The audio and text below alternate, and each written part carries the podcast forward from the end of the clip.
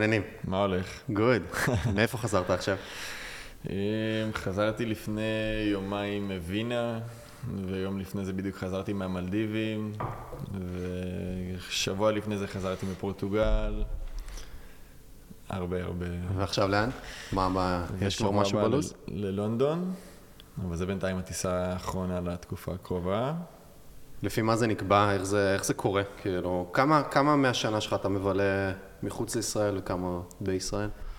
אמ, האמת שזה משהו שהוא יחסית חדש, אז זה די משתנה בהתאם לעבודה. אמ, אני לא יכול עם זה שהוא... בסדר. אמ, זה משתנה בהתאם לעבודת האמת, בוא נגיד שזה התחיל בשנה וחצי האחרונות. אחרי שנה בדרום אמריקה חזרתי והבנתי שאני רוצה לראות עולם ואני רוצה גם לעבוד בו זמנית בזמן שאני רואה עולם, כדי לאפשר לשניים להתקיים. אמ, אז מהרגע שחזרתי בערך מדרום אמריקה לפני חמישה חודשים, יצא שטסתי כבר כמעט עוד פעם חמש פעמים. וואו. אמ, וכל נסיעה כזו אני מנסה לשלב בה גם עבודה, אה, בין אם זה לצלם לאיזה בית מלון, או הפקה או פרסומת או משהו שאני יכול לעשות על הדרך. אמ, מה בא קודם? קודם העבודה או קודם הלוקיישן? אז זה משתנה, כי לדוגמה, לדוגמה וינה, פשוט ראיתי שיש טיסות ממש ממש זולות, אמרתי, טוב, זה זול, אולי אני אעשה את זה עבודה, אולי אני אעשה את זה סתם לפאן עם הבת זוג.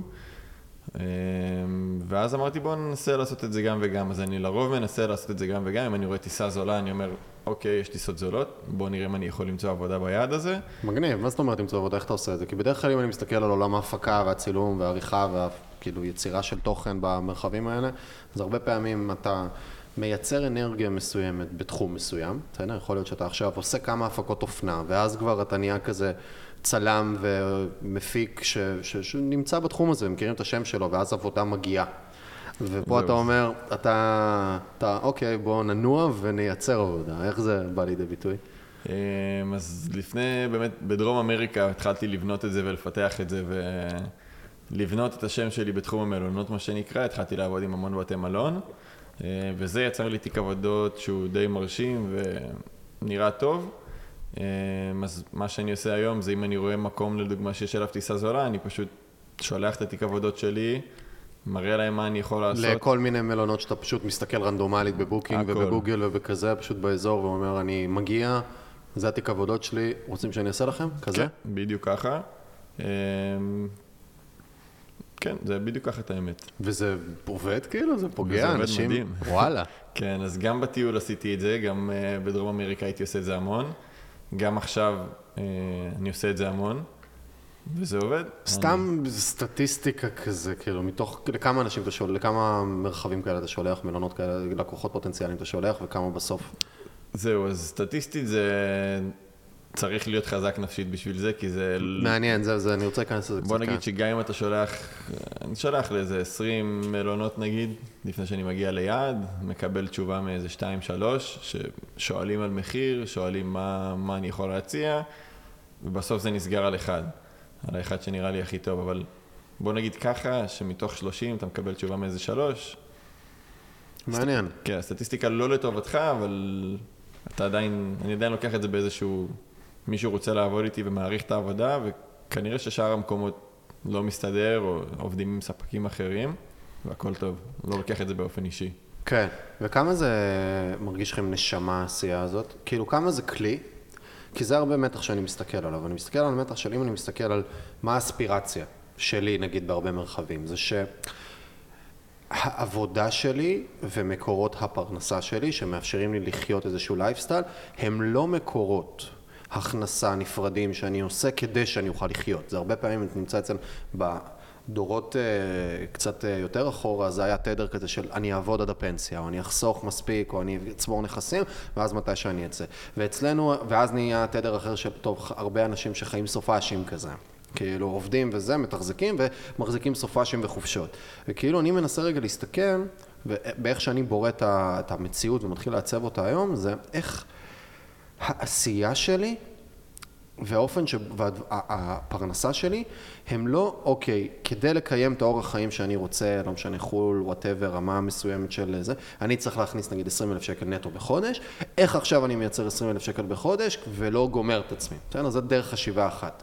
ודרך חשיבה אחרת היא, איך אני מביא לידי ביטוי את הכישרונות שלי, את ההוויה שלי, את ה passion שלי ליצירה, דברים שנמצאים בתוכי, וכ by product ייכנס סכום כסף מסוים, שעם הסכום כסף הזה אני אאפשר לעצמי את הלייפסטייל. ואז בעצם אני מחבר, לא במקום של Work-Life Balance, כמו זה הכל יחד, כאילו, אין, אין, אין, אין, אין הפרדה. אין אני עובד כדי לייצר כסף, ואז עם הכסף שייצרתי אני עכשיו מזין את החיים שאני רוצה לברוא לעצמי, אלא אני עושה כי אני פשוט עושה, ואז על הדרך גם נכנס כסף ברמה מסוימת, שמאפשר לי לחיות רגע ברמה מסוימת, איך שאני רוצה. אז אני רגע שואל אותך, עם כל האקספוזיציה הזאת, כמה בשבילך זה, אני בא לסמן וי, כי אני, כי, כי אני כבר שמה וזה מאפשר לי לחיות את הלייסטייל שאני רוצה, לבין כמה זה באמת מגיע מאיזשהו מקום של, של יצירה וכמיהה לדבר בעצם, לברור רגע את הדבר הזה שאתה עושה, כי אתה מתעסק ביצירה בסוף, זה לא, אתה לא מוכר חולצות אה, חד-חד ערכיות באיזה שוק באיזה מקום, אלא אתה מביא את עצמך לבפנים. אמ, כן. אמ, אני לא רואה את זה לרוב בתור עבודה, אני יותר רואה את זה בתור... גם עבודה וגם fun, אני חושב שאחד הדברים הכי חשובים זה לדעת למצוא את האיזון. אה, גם אם אני טס לעבודה, ואני לרוב עושה את זה עבודה עם בתי מלון, זה עם הבת זוג שלי. לי אישית היה חלום מאז שאני ילד קטן לטייל בעולם ולראות את העולם ולחקור ולגלות, ואני חושב שה... שעצם העבודה עם המקומות האלה מאפשרת לי גם להגיע ללייפסטייל שאני רוצה, אני גם מרוויח מזה, אני גם נהנה מהסיטואציה. הבת זוג שלי היא מאוד מאוד בראש שלי בקטע הזה mm-hmm. של ה... לראות עולם, ועל הדרך לעבוד, ועל הדרך לראות. ו... מה היא עושה אגב? ב... היא מנהלת תכשיטים בעיקרון ביום יום שלה, ובין היתר אני פשוט לוקח אותה איתי לפרויקטים. Mm-hmm. שזה משהו שהתחלנו ביחד בדרום אמריקה. בדרום אמריקה הכרנו במקרה וזרמנו על זה וזה עבד לנו יופי והיום אנחנו עושים את זה כזה בתור side אה, hobby. אמ, אז אני חושב שזה נותן לי את המקום שלי לבוא ול... בוא נגיד ככה, הריגוש שלי ביצירה נמצא שם. אני יכול להגיד לדוגמה שאם אני לוקח פרויקטים שאני הולך לצלם איזה קליפ מוזיקלי או איזושהי הפקה שאני עוד צלם על הסט או שיש מישהו מעליי או שיש במאי, אני פחות מתחבר. Mm-hmm. אבל כשאני הולך לבית מלון ואומרים לי, שומע, אתה צריך לעשות לנו איקס תוכן, יש לך ארבעה ימים בהצלחה, הרבה יותר כיף לי, אני הרבה יותר נינוח, הראש שלי שקט, אני... שאתה מנהל את ההפקה ואתה כאילו אתה קריאייטיב גם. כן, אני הבוס של עצמי, אין לי מישהו על הראש שיושב עליי ומסתכל וכל שנייה שומע, תעשה ככה ותעשה... יש לי את השקט שלי לדעת, אני יודע מה אני צריך לעשות, אני עושה את זה בזמן שלי, וזאת אומרת שגם אם אני קם בבוקר ועכשיו לא בא לי שנצלם על הבוקר, אין בעיה, פותחים את הבוקר בכיף, יושבים באיזה בית קפה, שותים קפה, מקדישים את אחר הצהריים ליצירת תוכן, זה לא הכל סביב העבודה. ומה מניע שם קודם מבחינתך בדבר הזה? זה כסף כדי לספק את הזה, או שזה פשוט גם חלק מהתנועה והעשייה והיית מוצא את עצמך עושה את זה גם אם זה לא היה מכניס את הכסף, לדעתך? אמ, זה די חדש אצלי באופן כללי הכל. אה, בטיול בדרום אמריקה הייתי עושה את זה נטו בשביל ה... הייתי עושה בארטרים של לינה אל מול, אה, אל מול תוכן. אמ, וככה חסכתי המון המון כסף בטיול, ועבדתי עם מלונות מאוד יקרים, ודברים שמוצ'ילרים לרוב לא יכולים להרשות לעצמם. אמ, היום, עכשיו שאני כבר בארץ תקופה מסוימת, אז הכסף הוא גם חשוב בסופו של דבר, כן. כי צריך להתפרנס וצריך לעשות כסף, אבל עדיין משתוקק בי לגלות את העולם ולראות את העולם, גם אם זה אומר שעכשיו אני לא אהיה מיליונר מלצלם בית מלון, mm-hmm. וגם אם אני לא אעשה מזה הון תועפות, אבל ראיתי עוד מדינה וראיתי עוד תרבות וחקרתי עוד מקום, ולדעתי המחקר הזה סביב מקומות חדשים הוא הרבה יותר, הוא לפני הכסף. Mm-hmm. Mm-hmm. איפה הייתה הפעם הראשונה שהצלחת להיכנס ל... כאילו, שעלה לך הרעיון הזה לברטר, או ש... איך זה קרה בפעם הראשונה, שפתח לך את הצוהר הזה? זה משהו היה מתוכנן, או פשוט קרה כזה... אמ, לפני שטסתי, נפגשתי עם איזשהו חבר טוב, שהוא אינפלואנסר, אה, והוא אמר לי, כן, אני לפעמים אה, עושה, דבר, עושה דברים כאלה, אני מציע למקומות שאני אעלה סטורי מהמקום, אה, ובתמורה לזה אני ישן שם בחינם. אמרתי מגניב, הוא אמר לי כן, תנסה את זה גם בדרום אמריקה, זה יעבוד לך, האוכלוסייה שם צריכה את זה לרוב. ואמרתי יאללה, אני אנסה את זה. אז בתחילת הטיול ניסיתי את זה, והייתי ישן בהוסטלים ומצלם להם, והייתי על הקו הזה. וככל שהזמן עבר, ובאמת הכרתי את ה... כאילו בהתחלה זה היה אני משתף את הקהל שלי במקום שלכם, ולאט לאט זה הפך להיות לאני מייצר עבורכם כאילו piece of אה, content כן, כזה? גם, גם משתף המלצה על המקום שלכם, גם מצלם את המקום שלכם, בעצם איזושהי חבילה שהיא מאוד מאוד שווה לעסק בדרום אמריקה, במיוחד לקהל הישראלי שמאוד מאוד מגיע לשם כל שנה, ואנשים מחפשים ורוצים לדעת. ו... אה, אז זו הייתה הפעם הראשונה בעצם בטיול שאמרתי, טוב, בוא ננסה להציע לאיזה מקום, ויצאתי למקום של ישראלים, ואמרו לי, יאללה, מגניב, בוא נעשה את זה. ואז עשיתי את זה, והייתי ישנים בהוסטלים, וזה היה נחמד, וזה היה מגניב. ואז הכרתי את הבת זוג שלי, והצענו לאיזשהו מלון בצורה מאוד רנדומלית באקוודור, אמרנו להם, בואו נעשה לכם סרטון תדמית, ונשען איזה יומיים, שלוש אצלכם. וזה היה מלון נחשב יחסית, אה, רשת גדולה. והם אמרו לנו, יאללה, בוא נעשה את זה. מהמם. למי אתה פונה, כאילו, איך נראה התהליך הזה?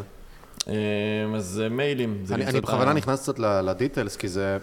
אני חושב ש, שיש משהו שהוא... אתה עוד מגלה איך, אתם עוד מגלים איך ו, ו, ומה, אבל כאילו יש איזה משהו שהרבה פעמים נראה נורא מורכב לאנשים מבחוץ, של וואלה, אפשר, אם יש לי איזה skills כאלה שהצלחתי לפתח שהם רלוונטיים והם valuable לאנשים, אני יכול רגע לברוא מציאות איתם, אני יכול רגע לאפשר את עצמי לכל מיני מקומות בתמורה לאיזה trans... ופתאום לי לייצר אופי אחר לגמרי לאיך שהדברים נראים בתוך המרחב. אז זה מעניין אותי דווקא כן להיכנס ל details ולהבין רגע איך זה נראה בפרקטיקה ביום-יום שם הדבר הזה. מה, שולחים מייל, מגיעים פשוט, דופקים על הדלת של המלון ומגיעים ואומרים, מי, מי מנהל פה?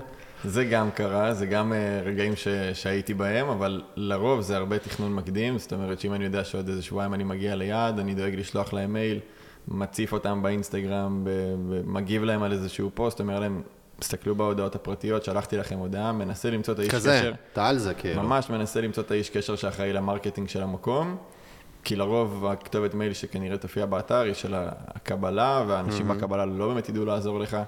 אז הסקר המקדים הזה הוא מאוד מאוד חשוב, למצוא את האנשים הנכונים מעניין. שיודעים לעזור לך. אמ, אז המון פעמים זה לשלוח את המייל, לנסות לבקש את הבן אדם שאחראי ל marketing, בתקווה ונגיד בדרום אמריקה זה היה יותר קשה, כי כולם דוברי ספרדית, אז לך תסביר להם מה אתה צריך בספרדית ואיזה בן אדם. גם מי אחראי ל marketing, זה כאילו, איזה. marketing, על מה מדברים? אנחנו כאן? פשוט, תגיעו. זהו, זה גם, אה, אה, קטע.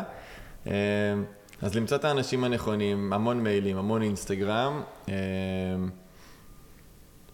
היום אני כבר יותר חכם, ולמדתי להשתמש בלינקדין, ולמדתי לחפש אנשי מפתח דרך לינקדין, ואת מי האנשים שאני צריך, וזה אז מעניין, בהתחלה זה כאילו, לאן אני מגיע, איזה מלונות יש באזור, מי בתוך המלונות, בסדר? כאילו מי האנשים, איך אני מגיע לזה, ועכשיו זה, אפשר, אני לא יודע, אני שואל, יכול להיות שעכשיו בלינקדאין אתה כבר מחפש מלונות ספציפיים, ואתה מחפש כבר תפקידים, כאילו, אתה מחפש את נכון. הבעלי תפקיד, ואז אתה אומר כבר, זה לא איזה מלונות באזור, זה איך, איזה בעלי תפקידים אני יכול לאתר כבר שהם ב marketing. אז זה עדיין איזה מלונות וגם. יש באזור, ואז לפי המלונות אני מחפש את הבעלי תפקידים.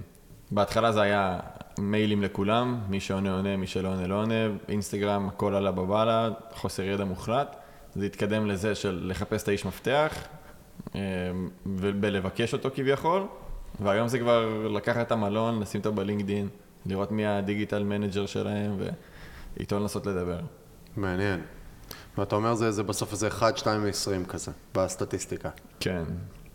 וכמה זמן זה לוקח לך בעבודה, כאילו מעניין, לאתר עסקה כזאת, כאילו לגרום לה לקרות? אמ, זה משתנה, זה משתנה, יש מקומות ש, שסגרתי מהיום למחר, מעכשיו לעוד שעה. בדרום אמריקה באמת היה לי מקום שנחתתי במדינה, שלחתי מייל ברגע שנחתתי. איזה מדינה? הגעתי לבליז, במרכז אמריקה, אמרתי, טוב, בואו ננסה, לא תכננתי שום דבר. שלחתי מייל לאיזשהו עמוד אינסטגרם ש, ש, mm-hmm. של איזה מלון, ותוך רבע שעה בערך הבעלים ענה לי, כן, יאללה, בוא. באתי, קיבלתי סוויטה ענקית, בריכה, הכל. כזה. אני כזה, טוב, זה היה הכי מהיר בעולם, מגניב.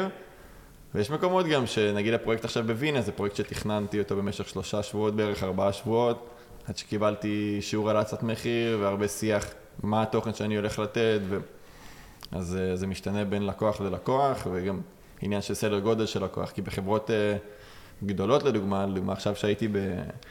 כשהייתי באוסטריה, אז היה עבודה עם אייט. אז אייט היא רשת מאוד מאוד גדולה, וזה אומר שיש בעלי תפקידים, וזה לא שזה עובר, לא שיש את כן, הבעלים כן, של כן, אייט. שרשרת, אה, מי הברז בסוף שמקבל את ההחלטה? זהו, כן. אז uh, כשהייתי בבליז, באמת, המייל ששלחתי הגיע ישירות לבעלים, וזה עסק שהוא מקומי, אז יאללה, למה לא? אבל באייט, לדוגמה, זה היה צריך לעבור הרבה אישורים של מנהל כספים, של אלף ואחד גורמים, ורק אז זה יצא לפועל.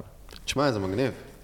זה ממש מודל מגניב, כאילו, ואתה מרגיש שהתחילה להיבנות לך איזה נטוורק עם המלונות האלה? אתה מרגיש שאתה, שיש איזשהו קשר שנשמר?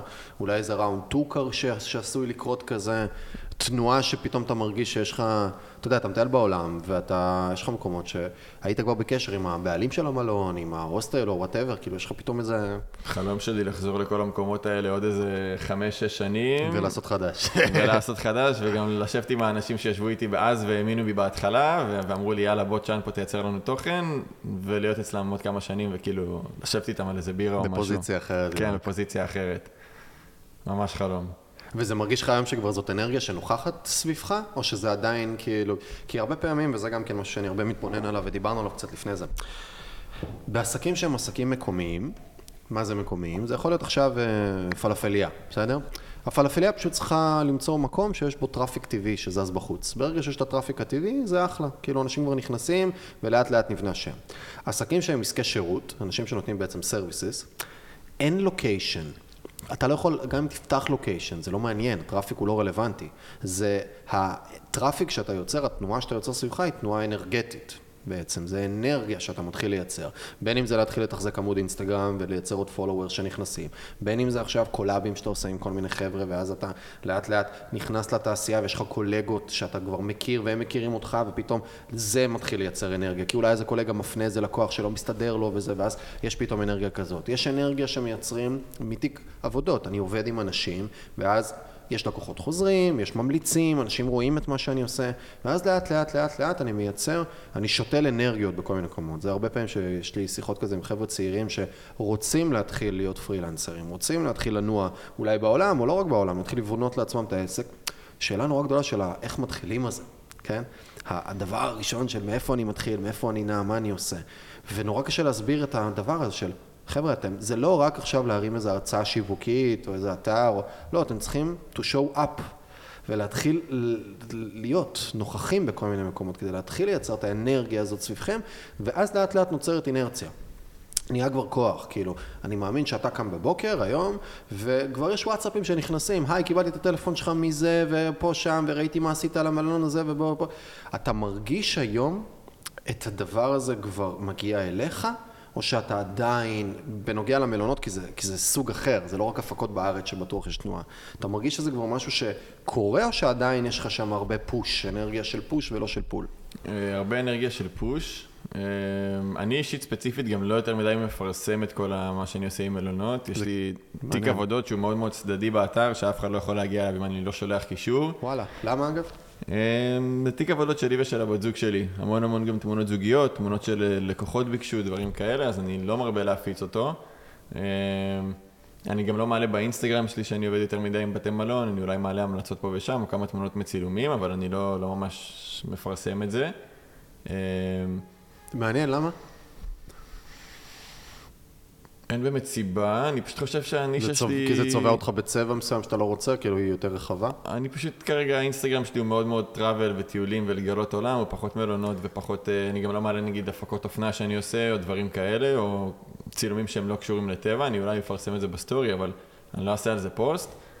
אה, אני פשוט חושב שהאינסטגרם שלי הוא מאוד מאוד נישתי ספציפי לאיזשהו תחום, ואני לא רוצה כזה לערבב את הכל ביחד. מעניין. כן.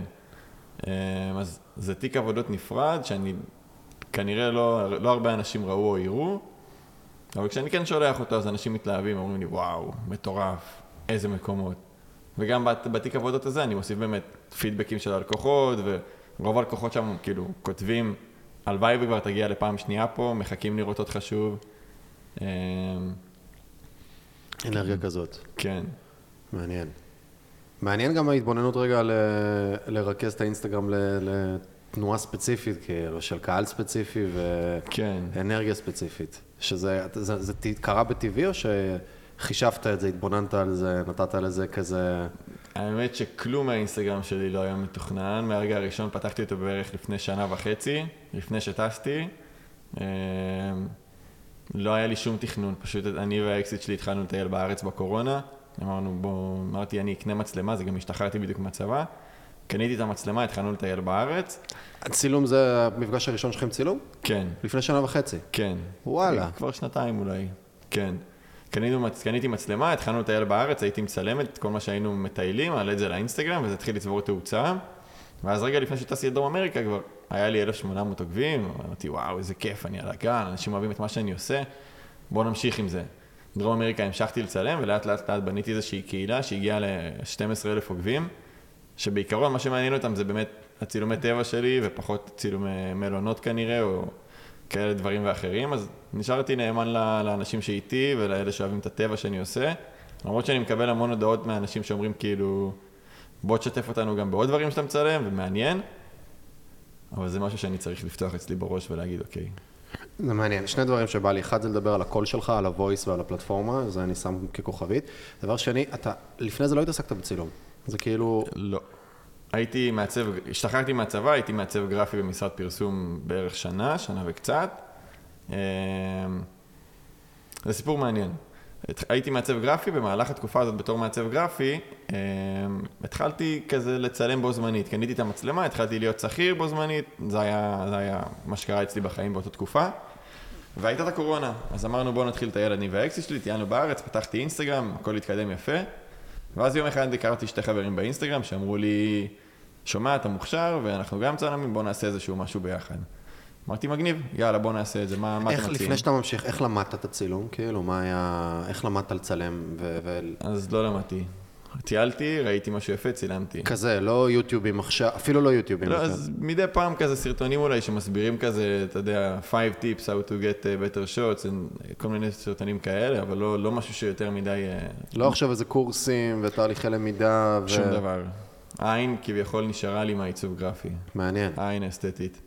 אמ, אוקיי. אז, אז בעצם הם אמרו לי בוא נעשה שיתוף פעולה עם חברת קרוונים, נקבל קרוון, נצלם אותו ביחד, נעשה להם תמונות, יהיה לנו חוויה מגניבה, ונצא ב win win situation. אמרתי יאללה בוא נעשה את זה. נסענו לדרום, עשינו שלושה ימים בדרום, עשיתי מזה סרטון לאינסטגרם, הכל טוב ויפה, פרסמתי את זה, עבר איזה שבוע, אני מקבל הודעה לאינסטגרם מאוהד הנווד, שהוא vlogger ישראלי מהגדולים בארץ, והוא אומר לי, תשמע ראיתי את הסרטון, סרטון מטורף. אמרתי וואו, כאילו כבוד. על הקרוון, מגניב." כן. כן, זה כאילו זה היה סרטון באופן כללי על road trip בדרום ישראל. הוא אמר לי סרטון מטורף, אני טס עוד שבוע ללפלנד, רוצה לבוא? כזה. כן, ואני כזה, מה, אני מצלם כאילו בערך איזה שישה, שבעה חודשים, אין לי יותר מדי ניסיון. מעניין. הוא אמר לי, כן, יאללה, בוא, בוא, בוא נעשה איזשהו פרויקט בארץ ניסיון, נראה איך אנחנו זורמים, איך הדינמיקה בינינו, איך האנרגיה. שהתדר הוא, אה, אוהד הביא את הפרויקט מול איזה חברת תיירות או whatever, ואתה נוסע איתו כצוות הפקה שלו, כזה. כן, אני בא לצלם. בא לצלם, זה כן. התפקיד. והטרנזקציה היא, אתה, כאילו, זה בוא לטיול מגניב, או שגם כסף? כי בארץ זה לא פשוט להביא כסף מהדברים האלה. אז הרבה. פעמים בוא, קבל, קבל ציוד, קבל אה, טיול, קבל אה, מלון, ותביא עבודה. אז זה היה בארטר, זה היה כאילו כל הטיול, בתמורה לשירותי צילום והעריכה. ואני אני מבחינתי כאילו לא טסתי איזה שלוש שנים כמעט בגלל הצבא. קורונה. רק השתחררתי, אני התחלתי לצלם רק, לא כזה מבין בזה, ומישהו מאמין בי ואומר לי בוא איתי ללפלנד, כן. שגם ככה זה טיול יקר. אמרתי, טוב, ברור שאני אעוף על זה, ברור שאני אעשה את זה. אז טסתי איתו ללפלנד, עשינו מזה סרטון מגניב רצח, זה היה בסוף גם באולפן שישי, בכתב במהדורה המרכזית. אמ, ואז כשחזרתי לארץ אמרתי, טוב, אני עושה נראה לי משהו שהוא טוב, אני כאילו... אני מצלם אולי לה- להנאתי, אבל אנשים פונים אליי ולאט לאט יותר אנשים שולחים לי הודעות אם אני רוצה לעבוד בצילום ואם אני רוצה לצלם להם, ואני מתחיל להיבנות משהו סביב השם שלי. ואז איך שחזרתי מלפלנד, אני מקבל הודעה באינסטגרם מאיזשהו במאי בארץ, אם בא לי לבוא לצלם קליפ לעדן חסון, לקחת בזה חלק. זה רנדומלי, כאילו, סתם. רנדומלי לחלוטין. זה קטע. לא לא היית עושה פעולות אקטיביות. מעלה פוסטים לאינסטגרם של נופים, זהו. קטע, אחי, זה קטע, איזה מהמם. ברור, יאללה, בוא נזרום. אז זרמתי איתו והלכנו לצלם את הקליפ הזה. איזה שיר? אה, אני לא מרגיש טוב. אה, ואז גם, היה מגניב, סיימתי את ההפקה הזאת, ופתאום לאט לאט התחילו להגיע אליי יותר עבודות של צילום, ויותר אנשים פנו אליי, ואמרתי כאילו, אוקיי, רגע, בוא נעשה stop, אני מעצב גרפי מצד אחד, ומצד שני אני מתעסק בצילום, ומה שכרגע יותר מושך אותי ומעניין אותי זה הצילום. אז התפטרתי מהעבודה כמעצב גרפי. ואמרתי, טוב, בוא נשקיע טיפה יותר בצילום. ושם, כשעשית את השלב הזה, היית במקום שבו אתה לא סגור על כאילו מאיפה אתה מביא כסף ומתפרנס, היית עדיין בסימני שאלה ובחוסר ודאות, או שכבר הייתה תנועה, מה שנקרא, עבדת, התפרנסת, ותוך כדי כבר בנית מספיק תנועה שאמרת, טוב, הנה, אני יכול לקפוץ. אז יצרתי לעצמי איזשהו כזה בסיס, אה, בתור מעצב גרפי, הייתי, עבדתי תקופה, אז יצרתי לעצמי איזשהו בסיס ש, שמאפשר לעצמי שנייה להגיד, בוא נעצור רגע ונתכנן שנייה אולי טיפה קדימה, לא יותר מדי. תכננתי טיפה קדימה, אמרתי אני יותר מתחבר לצילום, התחלתי לבחון את כל הנושא של הצילום, ואז באמת טסתי לדרום אמריקה. ואז לדרום אמריקה אמרתי אני כבר אקח את המצלמה, זה נראה לי בדיוק המקום לפרוח והמקום להגיע למקומות מטורפים, ולא הרבה ישראלים כנראה עשו או יעשו את מה ש, שעשיתי שם. Mm-hmm. אז בוא ניקח איתי את הרחפנים ואת המצלמות ונעשה את מה שאני עושה בארץ, רק במקום שהוא הרבה יותר מטורף. וזה מה שעשיתי, וטסתי עם זה לדרום אמריקה, ועשרה חודשים שתיעדתי מכל מקום שהייתי בו, בין אם זה סרטונים, וסרטונים סינמטיים, וחוויות, וטרקים, ומקומות הזויים שאנשים לא מגיעים אליהם, והמלצות. וזה יצר לי בעצם קהילה של כמה עשרות אלפי עוקבים. אמ, אבל בעיקרון, מההתחלה לא ציפיתי לשום דבר. איזה כאילו, כיף זה. כל בוקר זה. קמתי בבוקר ואמרתי, אני לא יודע מה יהיה, אני מרגיש שאני, הכיוון שלי הוא טוב, אנשים פונים אליי, אנשים יודעים מי אני, התוכן שאני מייצר עובד, אני מאמין שיהיה בסדר. כאילו העדפתי, אמרתי, בסדר, יש לי את הכסף מאיזה שהייתי שכיר. כאילו, אז כרגע הצד הכלכלי זה לא מה שמפריע לי, הכל טוב. אמ, אז בחרתי להאמין בדרך ואמרתי, אתה יודע, trust the process. גם אם אתה לא מכניס מזה כסף עכשיו, בסוף האנשים יכירו וידעו וזה יכניס כסף. וזה בעצם מה שהיה. ועד היום אני ככה, אני פשוט מאמין שיהיה בסדר, גם אם אני עובד ואני לא מכניס מזה לפעמים יותר מדי, בסוף זה יתפוצץ ו... או שזה לא יתפוצץ, וזה גם בסדר. זה, גם בסדר. זה כאילו, אם אתה... הרבה פעמים אנחנו מחפשים לדעתי יעד, כאילו, להגיע לאיזה נקודת שיא מסוימת, ואני אומר, בואנה, fuck, אחי, תראה מה יצרת לעצמך, בראת לעצמך מציאות שאתה גמיש. קטנה בעולם. זהו, אין, אין לי יעד, לדעתי זה, זה היתרון שלי. אתה ש... נאמן לעצמך. אני לא, לא מחפש להגיע לאנשהו. זה כאילו, יש הבדל, יש אנשים עכשיו, זה, זה שני סצנריונים. זה סצנריו אחד יכול להיות, וזה מעניין כאילו התהליך שעברת, כי זה משהו שאני הרבה מתבונן עליו עכשיו. יש סצנריו, מצב, שבו אני יושב, ואני אומר, אוקיי, היעד שלי הוא ככה וככה וככה, איך אני משיג אותו, מה אני יודע לעשות, בואו נשתמש בזה ונתחיל לנוע. כאילו בעצם אני קודם שם, היעד שלי גמישות, היעד שלי זה שאני אוכל לטוס בעולם, היעד שלי הוא כל מיני דברים בסגנון הזה, ועכשיו איזה skills אני יכול לייצר? אה, אוקיי, עיצוב גרפי זה אופציה כי אני יכול לעבוד מרחוק, אולי דיגיטל, אולי צילום ועריכה, אולי כל מיני מקצועות כאלה, ואז יאללה בוא נעשה את זה. ויש רגע את הדרך השנייה של וואלה, יש לי איזה משיכת לב למשהו, לצילום, אני קונה מצלמה, אני מתחיל לצלם ולתעד את זה, לא ממטרה, אלא המטרה זה העשייה עצמה, היא הדרך. כאילו, המטרה שזה, היא הדרך. זה מה שהיה אצלי, כן. ולא המטרה היא המטרה. והרבה פעמים אנחנו גם, אני, אני חושב שאנחנו, הרבה פעמים כשאנחנו מתבוננים על מטרות, אנחנו מייצרים, וזה דיוק שחבר בשם דניאל לוויתן אמר לי לא מזמן, הוא אמר לי, בהקשר למטרות, הוא אמר, It's not attachment, it's not good to be attached to a goal, it's better to be, uh, to, to look at it, כאילו להסתכל על זה כמו משהו שמפקס. מטרה עוזרת לייצר מיקוד אנרגטי ולא משהו שהוא המהות. כאילו זה לא, לא יצר attachment. וכשאני הרבה פעמים לוקח ומייצר את ה-attachment הזה כמטרה, אני הופך את זה, אז הדרך בדרך מקולקלת. אני יכול להיות אופה שאומר, אני רוצה לעשות כסף. כאילו, אני רוצה עכשיו, איך אני מקים מאפייה, באיזה מקום אני זה, מה התמחורים, מה הדברים, מסתכל על הכל, ואני לא אביא לבן נשמה ללחם. ואני יכול להיות בדיוק הפוך, להתחיל כמישהו ש... מתחיל לאפות בבית לחמים, ואז פתאום השכנים מכירים, וכמה חברים יודעים, ואז פתאום מתחילים להזמין ולהזמין, ופתאום כאילו זה נהיה יותר ויותר גדול, ואז המציאות מבקשת יותר ממה שיש לי לתת, ולא אני אומר, היי חברים, אני כאן, ומנסה לאנוס את המציאות, לקבל את מה שיש לי לתת. זה לא טבעי. ובטח בעולם של היום, של מלא, ושוב, אני חלק מהדבר הזה בכל מיני צורות, כן? תעשיית גורואים ומנטורים ותכנים וזה, כאילו יעדים, מטרות, יותר, יותר, יותר. זה הרבה פעמים לגרום לסביבה לבקש, זה לעשות פיתום אווזים. זה, זה, המציאות לא מבקשת את מה שיש לך לתת בכמות הזאת. אז, אז תוריד רגע הילוך, ותתחיל רגע מלמטה בצורה לינארית, ת, תתחיל מהעשייה עצמה. לא ממה זה מביא לך ולא מכסף ולא מכלום. איפה שיש לך את המשיכה, את הנטיית לב להתחיל להתעסק, לאט לאט הדבר הזה יתחיל לברום מציאות ודברים יקרו מסביב, כי יש בזה אמת, יש בזה אותנטיות, ואנשים מרגישים את זה במיוחד היום. במיוחד היום.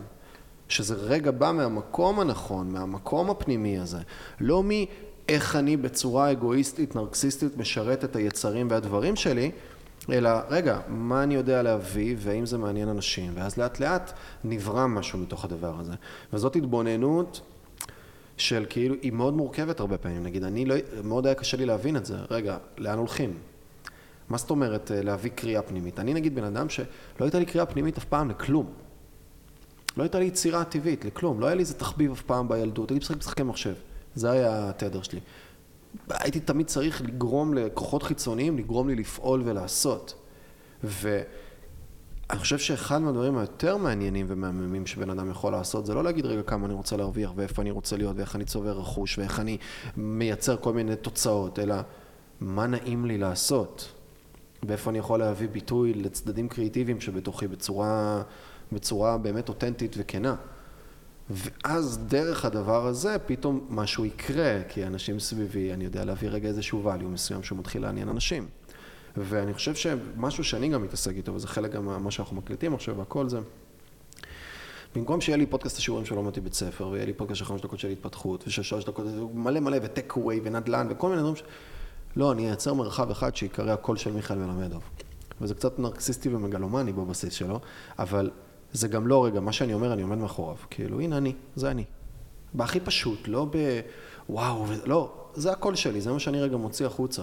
ואני מוציא אותו לא למטרה, אני מוציא אותו כי אני פשוט מרגיש שהוא צריך לצאת. הצורת ביטוי שלך זה צילום ו- ולהביא רגע את המרחבים האלה, הצורת ביטוי שלי זה לדבר. זה הצורת ביטוי שלי. אז יאללה, אני רוצה להביא את זה החוצה, בלי מהות. לא כדי שתקנה ממני משהו, לא כדי שתעשה משהו, לא, כי זה משהו שזה בתוכי וצריך לצאת, זה צורך שלי ליצירה מסוימת. וסביב הדבר הזה אני מאמין שיקרו דברים, בכל מיני צורות. מה שנקרא, וזה, יש בחור בשם טרנס מקנה שאני מאוד אוהב, שיש לו משפט שהוא אומר, nature loves courage. כאילו, הטבע אוהב אומץ, של לא מתחיל מלמה ואיך וודאות ותוכנית, אלא מתחיל. בוא נביא רגע משהו אמיתי, בוא נביא רגע משהו כן, בוא נביא רגע איזו אותנטיות, ואז מתוך הדבר הזה לאט לאט יתחילו להיווצר כל מיני דברים. נגיד עכשיו, סיפרנו את השיחה הזאת לפני גם, שאני כאילו מתכנן עכשיו לנוע במרחב, בעולם, להיות בכל מיני, בתנועה. וזרקתי את ה... כאילו, תחמתי את זה בזמן של שנה, כשאני מבין שזה סתם, זה לא באמת, כאילו מה שיקרה יקרה בתוך התהליך הזה. אני לא רוצה לעשות כלום בתוך התקופה הזאת, לא רוצה להיכנס ל loop של עשייה, כי אני רוצה פעם ראשונה לייצר detachment, כאילו ניתוק מתוך ה loopים שהייתי בהם, אבל כאילו, גם כשעוד לא הבנתי שאני צריך לייצר תוכן, זה היה מצחיק. נגיד הציוד עכשיו, הקלטה שאנחנו מקליטים איתו, זה ציוד, לא יודע, יש פה איזה ששת אלפים שקל. קניתי אותו, ש... למרות שהוא לא ממש מתאים לטיל, כאילו לתנועה. משהו בתוכי גרם לי לקנות אותו. אני לא יודע אפילו להסביר מה, זה לא היה מתוכנן. פשוט מצאתי את עצמי איזה יומיים שלמים רואה אינסוף יוטיובים על ציוד ספציפי, לתוכן, צילום, פודקאסטים וכאלה, ומצאתי את עצמי פשוט קונה ציוד, כשאני תכף טס, וזה לא הגיוני בכלל. זה לא הגיוני בכלל. אבל היה בי את הצורך הזה, את הבהירות הזאת של, רגע, אני הולך לדבר. אני צריך משהו, אני צריך את הקיט, את הציוד שלי, את הקיט נוודות, אבל, אבל רגע שהוא גם מאפשר לי להביא בצורה איכותית את מה שאני רוצה החוצה. ואז זה מגיע ממקום אחר. וכשאני מסתכל רגע על מה שאתה אומר, אתה אומר לי, תשמע אחי, לא התעסקתי בצילום. קניתי מצלמה, התחלנו לטייל, התחלתי לתעד, התחלתי להביא את זה החוצה, לא הייתה תוכנית, פתאום התחילו לעקוב אנשים, פתאום התחילו לפנות זה, פתאום התחלתי לעשות דברים, פתאום קרו דברים, כי הבסיס היה נקי. הבסיס היה נקי ואפשר לראות את זה, וגם בינינו לא הייתה איזה תקשורת לפני, סתם ראיתי כזה, כי דיברתי עם אוהד ושנעשה גם כן הקלטה של פודקאסט בפברואר, ואז ראיתי שאתם ביחד הייתם עכשיו במלדיבים, והסתכלתי וכאילו נכנסתי לאינסטגרם ואמרתי, וואלה, הוא עושה את זה ממקום אמיתי, הוא מרגיש לי. מרגיש לי שזה כאילו, זה, זה משהו בקור. שלחתי לך הודעה ואנחנו פה כזה, זה, זה בדיוק אותו מקום, כי זה, התדר הזה עובר. זה לא הרבה פעמים המה אני רוצה להתעסק איתו והאיך אני רוצה להתעסק איתו, זה הרגע, בוא נעשה משהו. בוא נתחיל, בוא נביא זה, ואז דברים מתחילים לקרות, כי המציאות מתחילה לראות משהו טהור ואמיתי. זה כמו לראות תינוק. תינוק עדיין לא חי בסיפורים של העולם, של איך דברים צריכים להיות. אז יש משהו נורא טהור, יש לנו איזה חיבור נורא גדול לדבר הזה. וגם לראות מישהו שפשוט עושה עשייה שמגיעה לו, לא... זה, וזה לא שכסף הוא לא כוח, כסף הוא כוח משמעותי וכולנו חיים בעולם פרקטי, צריך להביא כסף בסוף כדי לנוע, או, למ, או למצוא בארטרים ותהליכים חליפיים לכסף. אבל זה, הסורס הוא שונה. הסורס, מאיפה זה מתחיל? מתחיל ממקום הרבה יותר נקי. זה כל ההבדל לדעתי. בול. כן, שאתה עושה את זה מהלב, או שאתה עושה את זה באמת בשביל, נטו בשביל הכסף. כן. אני חושב שזה, שזה המזל אבל שהיה לי, שעם כמה שלא ידעתי לאן אני הולך, ודי שמחתי על הדרך, ודי אמרתי, יהיה בסדר כל הזמן, ואני מרגיש שזה הכיוון והכל טוב. אז אני מרגיש שהכל הכל קרה כמו שצריך, בוא נגיד ככה. הנסיעה, זה שהייתי שכיר, וזה שזה נתן לי ליצור הון עצמי, ומההון עצמי הזה פתאום לפתח את הצילום, הכל כאילו, מרגיש שאיכשהו הכל יסתדר כמו שצריך לקרות. Mm-hmm. כאילו מישהו כתב לי תסריט מאוד מאוד ברור, איך זה צריך להסתדר, וזה מה שקרה. היה לך תהליכים של אה, לחץ וחוסר ודאות ורגע כזה, כאילו, מה הלאה, מה הלאה? זה, זה משהו שהיה לך בראש, או ש... אה, לא, אני בן אדם שמאוד מאוד מנסה לחיות את עכשיו ואת הרגע הזה, ויש שיגידו שזה חכם להסתכל על העתיד ולהגיד איפה אני אהיה עוד עשר שנים ועשרים שנה, ומה... אז אני לא שם, אני בן אדם שמאוד מאוד מנסה... זה איזושהי תפיסה שבאמת קיבלתי מאוהד, שאז שהיינו בלפלנד, גם כל, ה...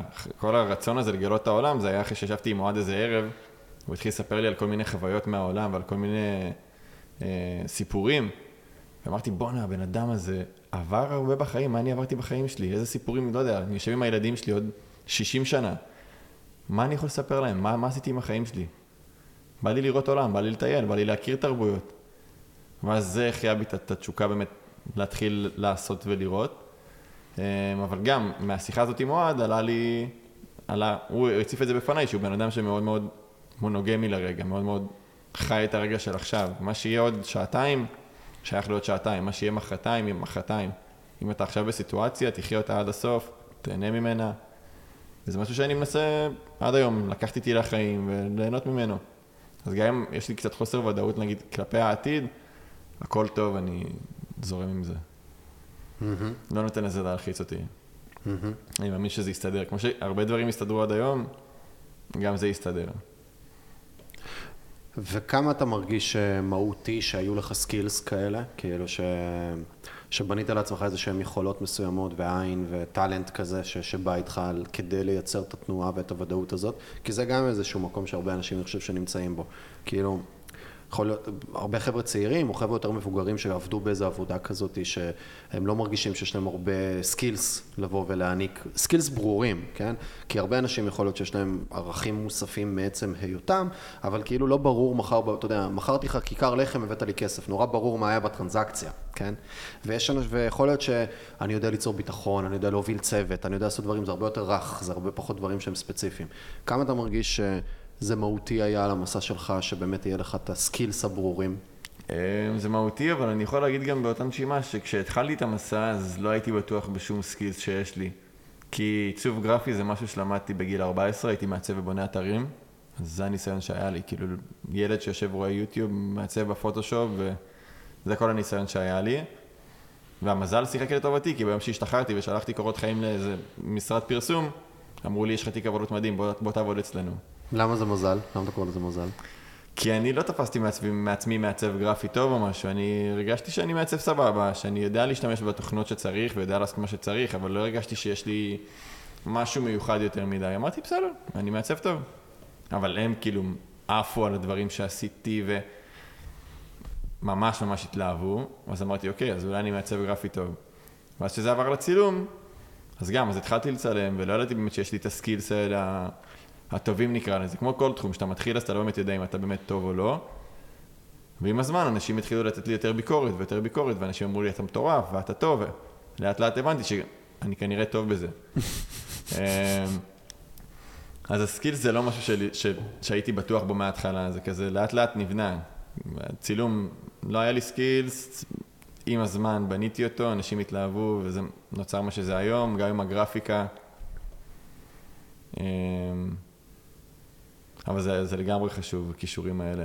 חושב שזה היתרון שלי פשוט בתור עצמי, אני בן אדם שהוא אוטודידקט ומגיל קטן, אם יש משהו שמעניין אותי אני יושב ולומד אותו. וזה מה שהביא לי את האופציה הזאת באמת להתפתח לכל כך הרבה כיוונים. וכשאתה מצלם וכזה בטיולים ובמרחבים, אתה לא מרגיש לפעמים שזה מוציא אותך מהנוכחות והרגע? זה גם מעניין אותי, כי אני... אני מנ... יהיה לי איזשהו ציוד צילום, עוד לא... תכף תגיד לי מה אני צריך לקנות.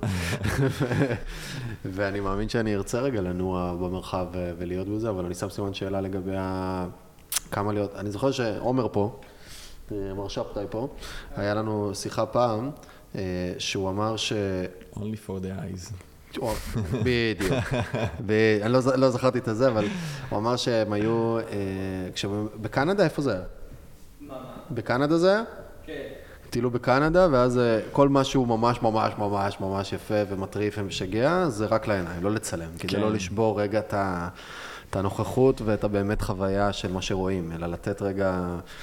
למציאות ולי להתמזג ולא להיות בתוך הדבר. כמה הלהוסיף עדשה באמצע בין המציאות לעיניים שלי פוגם בחוויה לדעתך, אם בכלל, או... לדעתי זה לא פוגם בחוויה, כי אני מרגיש שאני עומד מול נוף מטורף עכשיו, עצם זה שאני מרים רחפן או מצלמה, זה גורם, אני, אני מרגיש שאני מצליח לבטא את עצמי, אני רואה משהו מטורף ואני מצליח להעביר אותו דרך העדשה, דרך וידאו, דרך תמונה, אני מרגיש שעשיתי את שלי.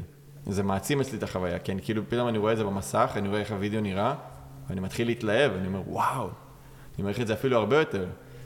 אמ, אז מבחינתי זה לא פגע לי בחוויה, שואלים אותי את זה הרבה, הרבה אנשים אגב. אם במהלך הטיול לא הרגשתי יותר מדי כבול לציוד ולרחפנים ולסחוב ולהטיס, ו... מה זה לא? אני אוהב את התחום הזה ואני אוהב את הלצלם. היית עם מוצ'ילה? הייתי עם התיק הזה, שפה, 50 ליטר... אה, וזהו, ולכל הדרום אמריקה, כולל כל הציוד, הכל בפנים? לא. זה רק ציוד, מוצ'ילה 50 ליטר לציוד ועוד 75 ליטר בגדים. וואו, הייתי עם איזה 100 קילו משקל עליי. כן, זה שוקל איזה 20 קילו, והמוצ'ילה שלי שקלה עוד איזה 20-25 קילו. הייתי תמיד עם עוד 55 קילו עליי, שהיה כבד. כן, זה ארטקור. אבל מבחינתי... וגם יש איזה תיק יום כזה איפשהו, לא? שגם... זה התיק יום. זה הקטע. 20 קילו תיק יום. אה, בקטנה ככה. כן. אה, אבל מבחינתי להגיע למקומות כל כך מיוחדים ולהיות בלי הציוד צילום שלי זה... שאגב זה קורה לי לאחרונה המון, אני מגיע למלא מקומות, אומר וואו איזה נוף, מוציא את המצלמה, אין לי סוללה. קרה לי עכשיו המלדיבים הרבה פעמים, שוחה ב... כאילו יורד לצלול, פתאום כריש לוויתן, אני אומר וואו, איזה יופי, בא לצלם, כל העדשה של המצלמה שלי מלאה בעדים, לא יצא לי תמונה אחת. אה, איך זה מרגיש? אגב, זה מרגיש פספוס או שזה לא היה צריך להיות מצולם?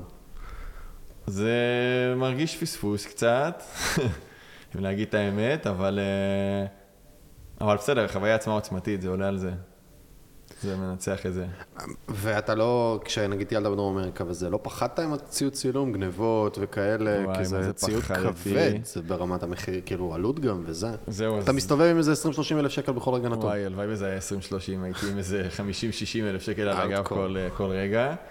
אז בתחילת הטיול טיילתי עם תיק של The North Face, תיק יום הכי פשוט שיש, והייתי מצניע את הציוד בצורה כזו, מקפל הכל לתיקים, וזה היה נראה תיק של אם, אם תגנוב, לא יודע, תמצא סנדוויץ' וקפוצ'ון כנראה. הסתרתי את זה ממש טוב. באמצע הטיול נשבר לי כבר מהתיק הזה, וקניתי את התיק הזה כשהייתי בפרו, הזמנתי אותו מאמזון. אמ, ואז עם התיק הזה, האמת שכן היו לי, היו לי רגעים מפחידים, היה לי איזה פעם אחת באיזה אמצע כביש ראשי באמצע היום, שפתאום צוענים כזה עושים לי בוא איתנו לצד רגע עם התיק, ואני כזה לא, למה, ומתחיל להתווכח איתם, עושים לי בוא תקנה כרטיס לאוטובוס מאחורי השיח שם. כזה לא. באותו רגע לקחתי מונית באיזה 200 שקל, אמרתי לו, שומע, רק סע מפה כבר. אמ, והיית עם הבת זוג. והייתי עם הבת זוג, כן. אין מה לעשות, לדעתי זה מפחיד. זה מקומות, אה, זה מדינות עולם שלישי בסופו של דבר. אמ, כן, מה שיש לך בתיק זה לפרנס אה, משפחה לשלוש שנים. זה כל הטיול, כל הטיול שלי בתיק. כאילו, אתה יכול לטייל עם זה עוד שנה עכשיו בדרום אמריקה עם כל המחיר של התיק. זה מפחיד, אני שמח שלקחתי את, ה... את האומץ הזה וכן הבאתי איתי את הציוד וכן, כי הרבה אנשים מאוד מאוד מפחדים לעשות את זה, כי גם אנשים אומרים מה אני אשן ב dorms, עכשיו, אתה ב dorms אתה חולק את החדר, מה, מה תעשה עם התיק, ומה אני אנעל אותו בלוקר, ואיך כן, זה אסתדר. מייצר עוד שכבה של אתה צריך לדאוג למשהו, זה כמו, לא יודע, יש לי ילד קטן שאני צריך זהו. לדאוג לו כל הזמן. אבל אה, וגם לדעתי- להטעין, ולעשות, וציוד, וסולר, כאילו יש פה, ולהוציא את הכרטיס הזיכרון, אז אתה מטייל גם עם לפטופ. כן. אז אתה עם לפטופ, ואתה כאילו, פוף. הרבה ציוד, אבל עוד פעם, אני מבחינתי, הליצור תוכן והתשוקה שיש לי לעמוד מול נוף מטורף עכשיו ולצלם את זה, גברה על הכל. על הסיכונים, על הפחד, על המשקל, על ה... בוא, לטייל עשרה חודשים עם 20 קילו על הגב אקסטרה לכל מקום, זה, זה לא פשוט. זה די, די מכביד. כן, אתה גם יוצא לטרק עכשיו של איזה 12 קילו, כאילו אתה... אתה- אז אתה חושב שאתה יוצא לטרק, זה לא רק עם זה, אתה יוצא לטרק עם זה, פלוס עכשיו בגדים, אוהל, שק"ש, אה, אוכל, אתה כבר מגיע לאיזה 30-35 קילו, ולעשות את כל הטרק עם 35 קילו על הגב, שני תיקים, כאילו, אתה אחד כן. קדימה, אחד אחורה כל הזמן. זה קשוח. לא, אז אני לרוב הייתי מנסה להכניס בזה, יש לו למעלה כזה תא לבגדים גם, אהה. הייתי מנסה להכניס בזה. ומשאיר כאילו בבייס את המוצ'ילה כן. הגדולה עם הבגדים כן. הזה. אבל נתקלתי, היה רגעים שהייתי אומר כאילו בטרקים, בואנה, איזה דפוק, למה הבאתי את כל התיק הזה עכשיו? עשיתי את ה... טיפסתי להר געש בגואטמלה, טיפוס מהקשים שעשיתי בחיים, שמונה שעות עלייה. עם כל התיק הזה, הגעתי לפסגה, סופת, אה, סופת אה, גשמים ו... ורעמים, לא יכול להרים רחפן. סחבתי איתי שש סוללות רחפן, פלוס הרחפן, פלוס שלט, ארבע עדשות, מצלמה, לפטופ, ואני כאילו, לפטופ איתך בטיול. לא היה לי מה לצלם אפילו. למה הלפטופ איתך בזה? אם אני רוצה לערוך, אם אני רוצה כדי הטיול? לגבות, להעביר קובץ, לא יודע. הכל איתי על הגב, בסוף היה סופת, אה, סופת גשמים, ולא... יצא לי מזה אולי שלוש תמונות. ואני כאילו אומר, בואנה, סחבתי את כל השלושים קילו האלה איתי למעלה, וקיבלתי סופת גשמים. איזה הארבע באסה. ראשי שלך אחלה נראה לי. תשמע, כאילו. כל הד... אתה כאילו, אתה חווה טירונות. אה, גולני לאורך כל ה... כאילו הייתי האירוע. בשירות, ועכשיו היקום כזה, בוא תראה איך זה להיות קרבי. תכלס. תשמע, איזה קשה. תספר לי רגע איך נראה תהליך מההתחלה, מהתכונן, נגיד סתם טרק או איזה מפל או איזה מקום שאתה מגיע אליו רגע לבוא ואתה אתה יוצא לחוות אותו, אבל גם רגע לתעד ולצלם אותו. איך נראה התהליך הזה מההתחלה שאתה מכין רגע ציוד, ברמת הזה, מה אתה לוקח איתך, איך אתה לוקח איתך, ואיך זה נראה לאורך הטיול, כאילו, מה אתה, איך אתה מרים, מה אתה מרים, מה אתה מוציא, מה אתה מצלם, איך אתה מצלם, מה אתה מסתכל, ואיך גם מרגיש הבן אדם שנמצא לידך תוך כדי כשאתה עושה את כל הדבר הזה. אז קודם כל, בקשר לאנשים שאיתי, אני יכול להגיד שבתחילת הטיול שלי בדרום אמריקה טיילתי עם המון המון אנשים, ואז אה, זה גרם לי להרגיש שאני מעכב אותם, בוא נגיד ככה. היינו כן. עושים טרק, שמונה אנשים, ואני רואה משהו יפה, אז אני יוצר לצלם. עכשיו, הם רוצים להתקדם, ואתה יודע, אז כל שנייה אתה מעכב אותם, ומעכב או שאתה רץ כדי לה, לה, להצמיד אותם. אה, אז היה קשוח בהתחלה, ואז לאט לאט, ככל שעבר הזמן בטיול, הבנתי ש, שאין מה לעשות, אני אוהב לצלם. אני לא יכול להגביל אותי כי מישהו אחר לא אוהב לצלם. ו... ואת כל החצי שנה האחרונה של הטיול עשיתי עם הבת זוג שלי, והיא מאוד מאוד העריכה את הנושא של הצילום. אז אם עכשיו הייתי רואה משהו יפה, הייתה כאילו, בדוק, בוא נעצור פה, נהנה רגע, תצלם מה שאתה רוצה, כאילו, תראה איפה אנחנו, איזה מקום מטורף.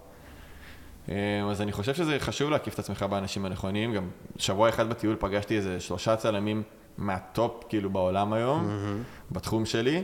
שבמקרה גם שלחתי להם הודעה באינסטגרם, היינו ביחד בפרו, יאללה בוא ניפגש, נפגשנו, טיילנו שלושה ימים ביחד, אמ, וזה היה חוויה משוגעת, היינו בוואן של שבעה צלמים בערך, וואו, איזה יופי. נוסעים בוואן, ואז פתאום מישהו נגיד רואה איזה הר מושלג מטורף, צועק רחפן במיניבוס, כולם פתאום פורקים מהמיניבוס, מי- כולם מוציאים רחפנים, מצלמות, זה מצלמים.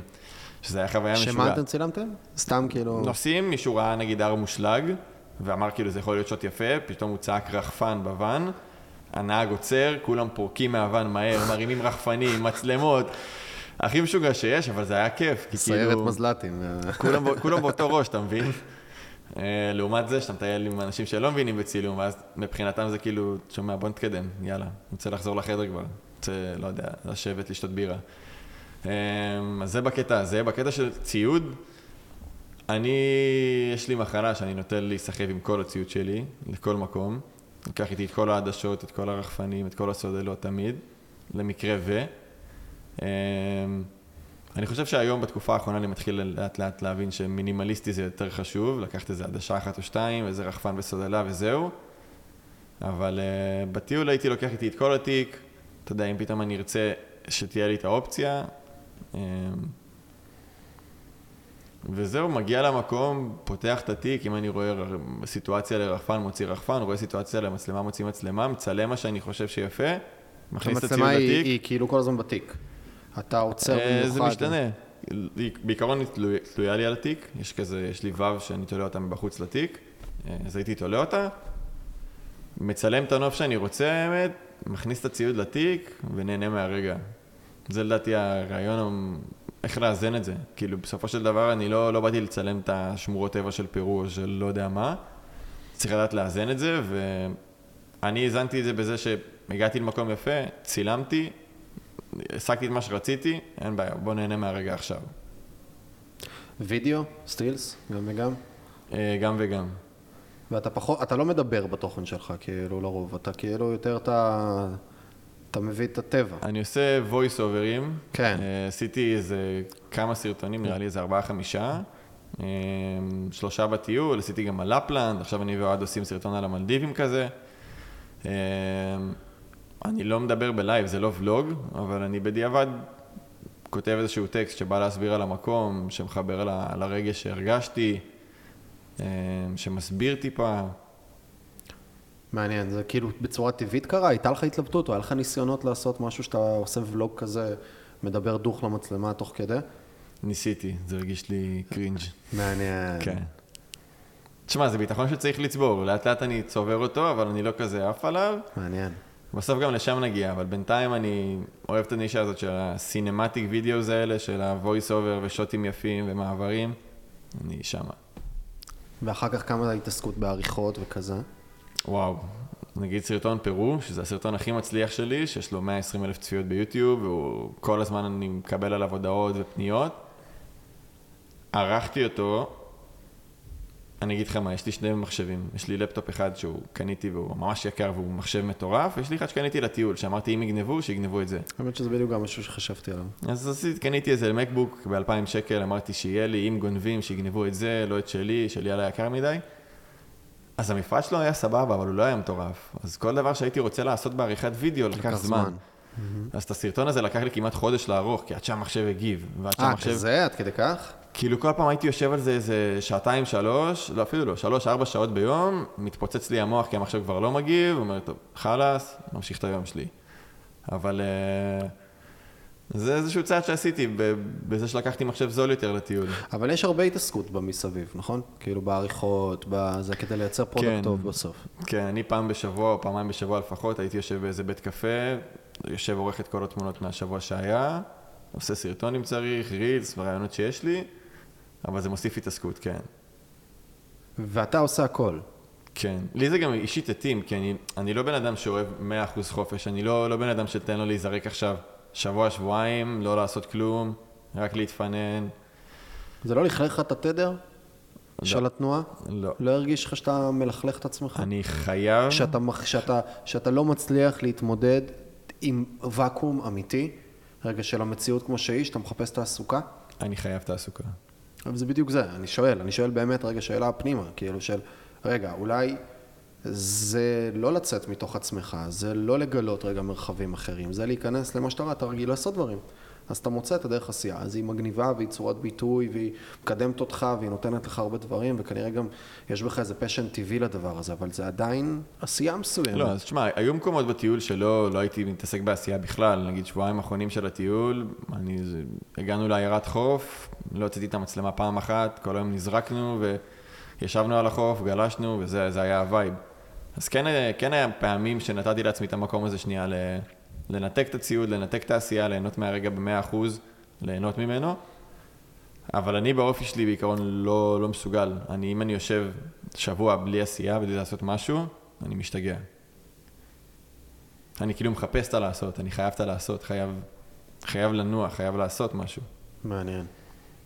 מה היית אומר למישהו כמוני? נגיד אני, זה, זה, זה קו נגיד שאני מתבונן עליו, כי אני עד היום באופי שבו בניתי את, את החברות שהייתי, כאילו שהיה לי ואת כל הדברים, תמיד אני הייתי ה manager. ובסוף את כל ה skills היו אנשים סביבי שהיו עושים. את העריכה, את הגרפיקה, את את העמדת מצלמות, את הפודקאסט עכשיו, זה שעכשיו אנחנו כאן ואני הפעלתי את הזה, זה אני למדתי לעשות את זה לפני שבועיים. כאילו זה כזה, וזה זה דברים שהייתי נמנע מהם, הייתי הופך את זה לקופסאות שחורות, והייתי מביא אנשים סביבי לעשות את זה. ועכשיו אני נגיד מסתכל, אני אומר, טוב, אני מתחיל איזושהי תנועה, קו חדש. ומרגיש לי שיש לי- ערך לעשות את זה בתור, כאילו להיות על כל הפרוסס הקריאיטיבי, כי אתה מבין מה אתה מצלם, ואחר כך אתה גם, אתה כבר תוך כדי הצילום, יש לך עוד זווית הסתכלות גם על איך זה ייראה כבר בעריכה, כי אתה כבר, אתה מכיר את, כן. את האינסטרומנטים, אתה כבר יודע איך כל הדבר הזה עובד וזז. וכאילו אני עכשיו נמצא באיזשהו מקום שוואלה, זה יהיה לי כבד נראה לי ללמוד את כל הדבר, כי זה לא בא לי טבעי. אני לא הילד שעכשיו יושב על פרימייר ולומד לבד לעשות דברים מגניבים וזה מרגש אותו. אני הילד שתן לי לברבר או תן לי להביא רגע את את את הקריאייטיב מהלמעלה ואני רוצה, אנש- וגם, אני גם לא בן אדם סוליסט בהווייתי. כאילו האנרגיה שלי נוצרת מזה שיש איתי עוד אנשים. שאני מביא, מקבץ לחדר ואז פתאום יש תנועה. זה לייצר לעצמי את המוטיבציה, להושיב את עצמי נגיד לערוך על משהו, אני אדחה את זה עד המוות כנראה. אבל מצד שני אני נגיד רואה את הפרוסס נורא עמוק של כמה ערך יש לזה, של להיות זה שנמצא על כל הקו, nose to tail כאילו, ממש על הכל, ואז מביא איזה piece of, וזה גם, הרבה מהעולם זז לקריאיישן שהוא לא מפורק להרבה סגמנטים של צוות, אלא יש מישהו שהוא על הכל, מההתחלה ועד הסוף, קייסי נייסטאט כזה, והרבה חבר'ה שהם, שזה, יש בזה, אז כאילו, סתם מעניין אותי הפרספקטיבה שלך עליי בהקשר הזה, מה היית אומר, או מה היית שואל אותי כדי לחדד אצלי את השאלה הזאת. כי בא לי בסוף לעלות, לעשות upload לקובץ לאיזה מקום, ושמישהו יעשה רגע את ה mixing. תשמע, אני חושב בעיקרון, הדעה שלי השתנתה בשנה האחרונה כמעט 180 מעלות, כי עד השנה הייתי בן אדם שהוא מאוד מאוד סוליסט, והייתי מאמין ב... אני עושה הכל, ואני מצלם הכל, ואני עורך הכל, ואני מקליט הכל, ואני... אני עושה הכל. אמ, ובאמת בשנה האחרונה, אז אני ועומר התחלנו לעבוד ביחד, אמ, ולאט לאט התחלנו לחלק בינינו את העבודה בצורה כזו, נגיד, שאם יש יום צילום והוא הולך לצלם, ואני יושב לערוך את זה, אז אני כבר לא מרגיש לי את מה שהיה בי פעם, פעם הייתי מרגיש שאני, אם אני לא צילמתי, זה לא שלי, אני לא יכול לשים את השם שלי על זה אפילו, זה לא, מה זה, זה לא, לא חומר שלי. מעניין. והיום אני מרגיש כאילו שהעבודת צוות דווקא בינינו היא מאוד מאוד טובה והיא מאוד מאוד תורמת. כי אם יש לו חוזקות מסוימות והוא טוב במשהו, אז שיעשה את זה, למה לא? אז הוא יצלם ואני אערוך את זה, וביחד יצא לנו איזשהו product מנצח. אז היום דווקא הגישה שלי מאוד מאוד השתנתה, אני יותר מאמין בעבודה בצוות מאשר בעבר, ואני ממליץ לך גם להאמין חזרה בעבודה בצוות. כן. או שתשב ללמוד Premiere. כי זה קשור, להתחיל ללמוד. תשמע, יש. היום המון, אני אגיד לך את האמת, יש היום ב CapCut, יש מלא אפליקציות כמו CapCut, שיש לך טמפלייטים מוכנים, אתה מכניס את הסרטונים שלך, זה עושה לך של עבודה. שזה של ה- בנייד, כן, בטלפון. לרילסים וכאלה. כן. קטע. תשמע, אין מה לעשות, זה... זה לפעמים... זה קשוח לשבת ללמוד את זה, אבל uh, אני חושב ש once תעשה את זה, ו once תגיע לאזור נוחות, אני חושב שיש מצב גם שאתה כזה לא מתחבר לזה, כי זה לא באזור הנוחות שלך אולי, כי זה קשה, כי זה...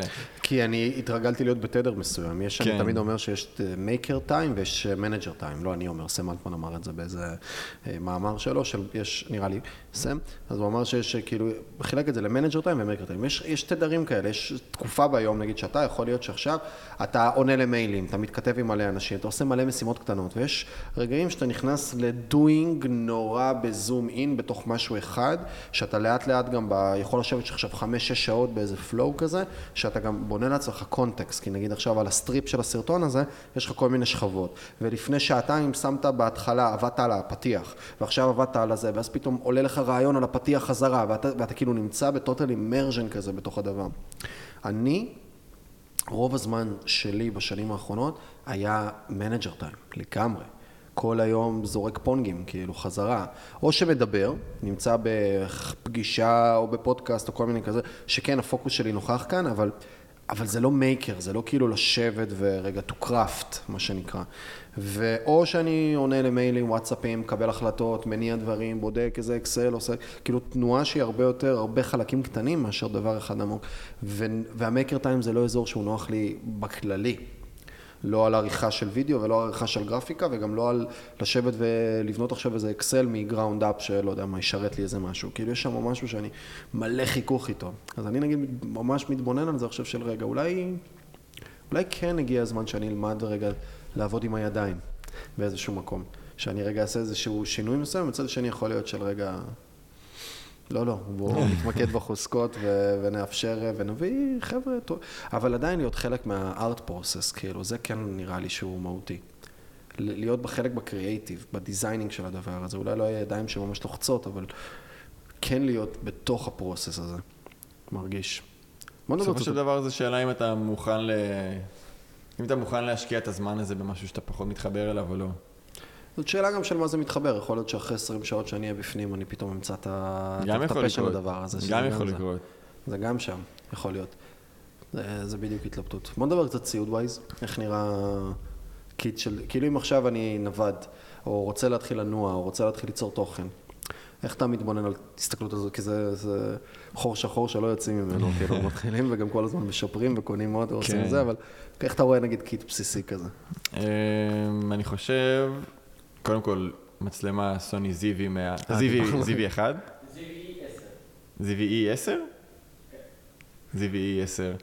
אני רואה שאתה בטוח בתשובה שלך, כן. אתה, אתה ממש... זיוי E10! חיזוקים שאני זורק חיזוקים, תביא חיזוקים. אמ, אחלה מצלמה. אני, אישית חושב שהציוד שטסתי איתו לטיול הוא לא הציוד הכי מיטבי בשביל הטיול שעשיתי. הגזמתי, יכולתי פחות. בדיעבד אולי הייתי עושה פחות, לוקח פחות, אבל uh, טסתי עם זה. אני חושב שהיום, uh, אם אתה הולך על הנישה הזאת של לטייל בעולם, אז אני בעד מינימליסטי. יש לך המון, uh, המון היום מצלמות שיכולות, אתה יכול לסגור אותן בקיט בגודל של uh, קופסת אוכל והכל ייכנס בפנים. Uh, בין אם זה רחפן, ואם אתה רוצה לקחת איתך רחפן, אז DJI מיני 3 לדוגמה שיצא עכשיו, שהוא ממש בגודל של אייפון. המצלמה והוא שהזכרנו... מספיק כאילו טוב בצילום ובזה. הוא טירוף. הוא עמיד ברוחות, הוא מצלם לאורך, לרוחב, כל הפונקציות של DJI, רחפן חבל על הזמן. כמה עולה נגיד רחפן כזה? אה, נראה לי 3,200 שקל? אה, לא דרמה. כן, סבבה. אה, מה גם שיש אפשרות לקנות יד שנייה, ואתה יכול למצוא לזה עוד פתרונות אחרים. אה, המצלמה ZV-E10 הזאת שהזכרנו קודם של סוני, שהיא מצלמה מעולה לבלוגרים, flip screen, אה, 13, רק, אה, 13 שעות הקלטה, אה, מיקרופון, אחלה של עדשה, ציוד באמת. מצלמה לדעתי שאם הייתי טס שוב, יש מצב שהייתי לוקח אותה איתי במקום גם סטילס ש... וגם אה, וידאו? היא בעיקרון מיועדת לוידאו, אבל uh, יצא לי לראות איתה גם סטילס שאנשים עשו, והיא נראית חבל על הזמן. Um, זהו, אולי הייתי זורק עוד איזה אינסטה 360 בתיק, שזה כזה, אתה יודע, אם אתה עושה פתאום פעילויות אנדר ווטר, או פתאום אקסטרים, ואתה רוצה שנייה להוסיף עוד זווית, יכול להיות מגניב ממש. ומצלמות גו פרו וכאלה. אז הייתי לוקח אינסטגרם במקום, במקום במקום. גו פרו. כן, אני חושב שגו פרו, יש להם אחלה מצלמות אחרי, כאילו, הן טובות, אבל הקונספט הזה של ה-360, זה משהו שהוא לדעתי עוד יצבור תאוצה השנה יותר, גם גו פרו לדעתי יוציאו השנה אחת חדשה, 360 חדשה, אבל זה הרבה יותר מגניב לשים איזושהי מצלמה על הקסדה נגיד, או על ה... לא יודע, עם מקל, שמצלמת לך את הכל, במקום עכשיו להחליט אני רוצה לצלם רק קדימה, ובעצם שזה מה שגו פרו מאפשרת. אז אני חושב שהאינסטה 360 זה איזשהו גימיק מטורף, מאוד מאוד כיפי ושימושי, במיוחד בתור יוצר תוכן, זה מביא לך פרספקטיבה שלהרבה יוצרי תוכן אין. ה-360 הזה, לא משהו שאתה רואה כל יום, וזה מאפשר לך ליצור עם זה עוד... מי שלא מכיר זה מקודם, אני גם לא- כאילו הכרתי את השם, לא הבנתי עד כמה זה עכשיו מקודם הראת לי מאור, זה שזה אשכרה מצלם הכל, 360. מצלם 360 את החדר. את הפרונט, את התקרה, את הלמטה, הכל, ואז אחר כך אפשר באפליקציה ממש לבקש חתיכות מתוך הדבר הזה ולהשתמש איזה בזה. חלק שבא. לך, כן. וזה לא יוצא פישייק, כאילו זה לא מייצר איזה תמונה כזאת שאחר כך בעריכה זה נראה חצי כזה בווידאו? אתה יכול לשחק איתה איך שאתה רוצה, אתה יכול להוציא תמונה שהיא לרוחב, אתה יכול להוציא תמונה שהיא ממש לכווץ את כל הסיטואציה לכדור, כדור 360 כזה. אה, כאילו משהו שהוא... אם אני רוצה עכשיו, כמו שהייתי הולך עם טלפון זה לא יעשה לך פישי. זה לא יעשה פישי. לא. מה אני יכול, כאילו, כמו שאני עושה סלפיד כזה, כן, ממש אה. ככה. מעניין. וזה היתרון לדעתי הכי גדול. אז למה אני צריך את המצלמת וידאו הסוני ZV, ZV-E10? נטו בשביל האיכות. איכות. האיכות, זמן הקלטה, איכות צילום, איכות סאונד. כן. כי אני עכשיו, כאילו, שוב, דיברתי על זה קצת מקודם, אה, אני קצת מכניס את עצמי פנימה, אבל זה כזה, אולי זה עוד אנשים, ממש מרגיש שאני צריך להביא לידי ביטוי קול. בסדר? כאילו, אני יודע שעשייה כרגע אני לא רוצה, אבל קול שלי צריך להמשיך לצאת. ואז אני נמצא בדיוק על המקום הזה של רגע. אני מביא איתי ציו- סאונד איכותי, אני מביא איתי עכשיו מצלמות, אני עושה פודקאסטים, מה הפורמט? אני עושה פודקאסט ואני סתם שם איזה רמקול באמצע, מיקרופון באמצע ושנינו מדברים, או שאני כן אה, רגע נסחב עם שני המיקרופונים האלה, נגיד בזרועות טובות, ושתי מצלמות עכשיו שאני אוכל רגע להריץ איזה משהו, ואיזה נתב שאני אוכל ל- למקסס בתוכו את הדבר, ואיזה לפטופ שאחר כך אני אוכל להוציא את הקבצים, וכאילו חצובות שאני אעמיד, אני אומר, fuck. אוקיי, כן, אז זה, היה- כבר, זה כבר משנה לי את התדר. אז, אז גם פה יש לך דרך לשמור על זה lightweight. בדיוק עלה לי רעיון. אה, לא מזמן קיבלתי מ-DJI את המוצר החדש שלהם, שזה DJI Mic. יש מיקרופונים, שני מיקרופונים קטנים, neck mic. מתח... אתה שם אותו על החולצה, האיכות של האודיו מטורפת. אתה יכול לחבר את זה גם לאייפון. זה עם כבל כאילו שמתחבר? אלחוטי, הכל אלחוטי. אה, יש לך משדר שאתה יכול לחבר לאייפון, אם אתה פתאום רוצה להקליט את הפודקאסט מהפלאפון, אתה יכול לחבר את זה למחשב, למצלמה, ל whatever בא לך. איכות סאונד חבל על הזמן. יש לי את זה פה בתיק, אני אראה לך את זה אחרי זה. אה, אתה, אתה נראה לי סתם קונה ציוד, מלא ציוד. מקבל אותו. הבנתי. זה ההבדל. תודה לאורן מייזנר. מ-DJI את ה ambassador שלהם גם זה. כן. אה, לדעתי מוצר, השתמשתי בו הרבה לאחרונה, גם במלדיבים עם ארוחות ודברים כאלה, ופתאום זה עלה לי עכשיו בשיחה, כי אמרת מיקרופונים עוד פעם, ואני כזה, בואנה, מה, יש את ה-DJI מייק, מה הבעיה, אתה שם את זה על החולצה, זה, זה שוקל גרם, וזה כאילו קטנצ'יק, וזה נחמד, וזה מתחבר לפלאפון, ומתחבר ל, למצלמה אם אתה רוצה, וזה מוציא לך את זה בצ'אנלים נפרדים, וכאילו... פתאום מדהים לדעתי.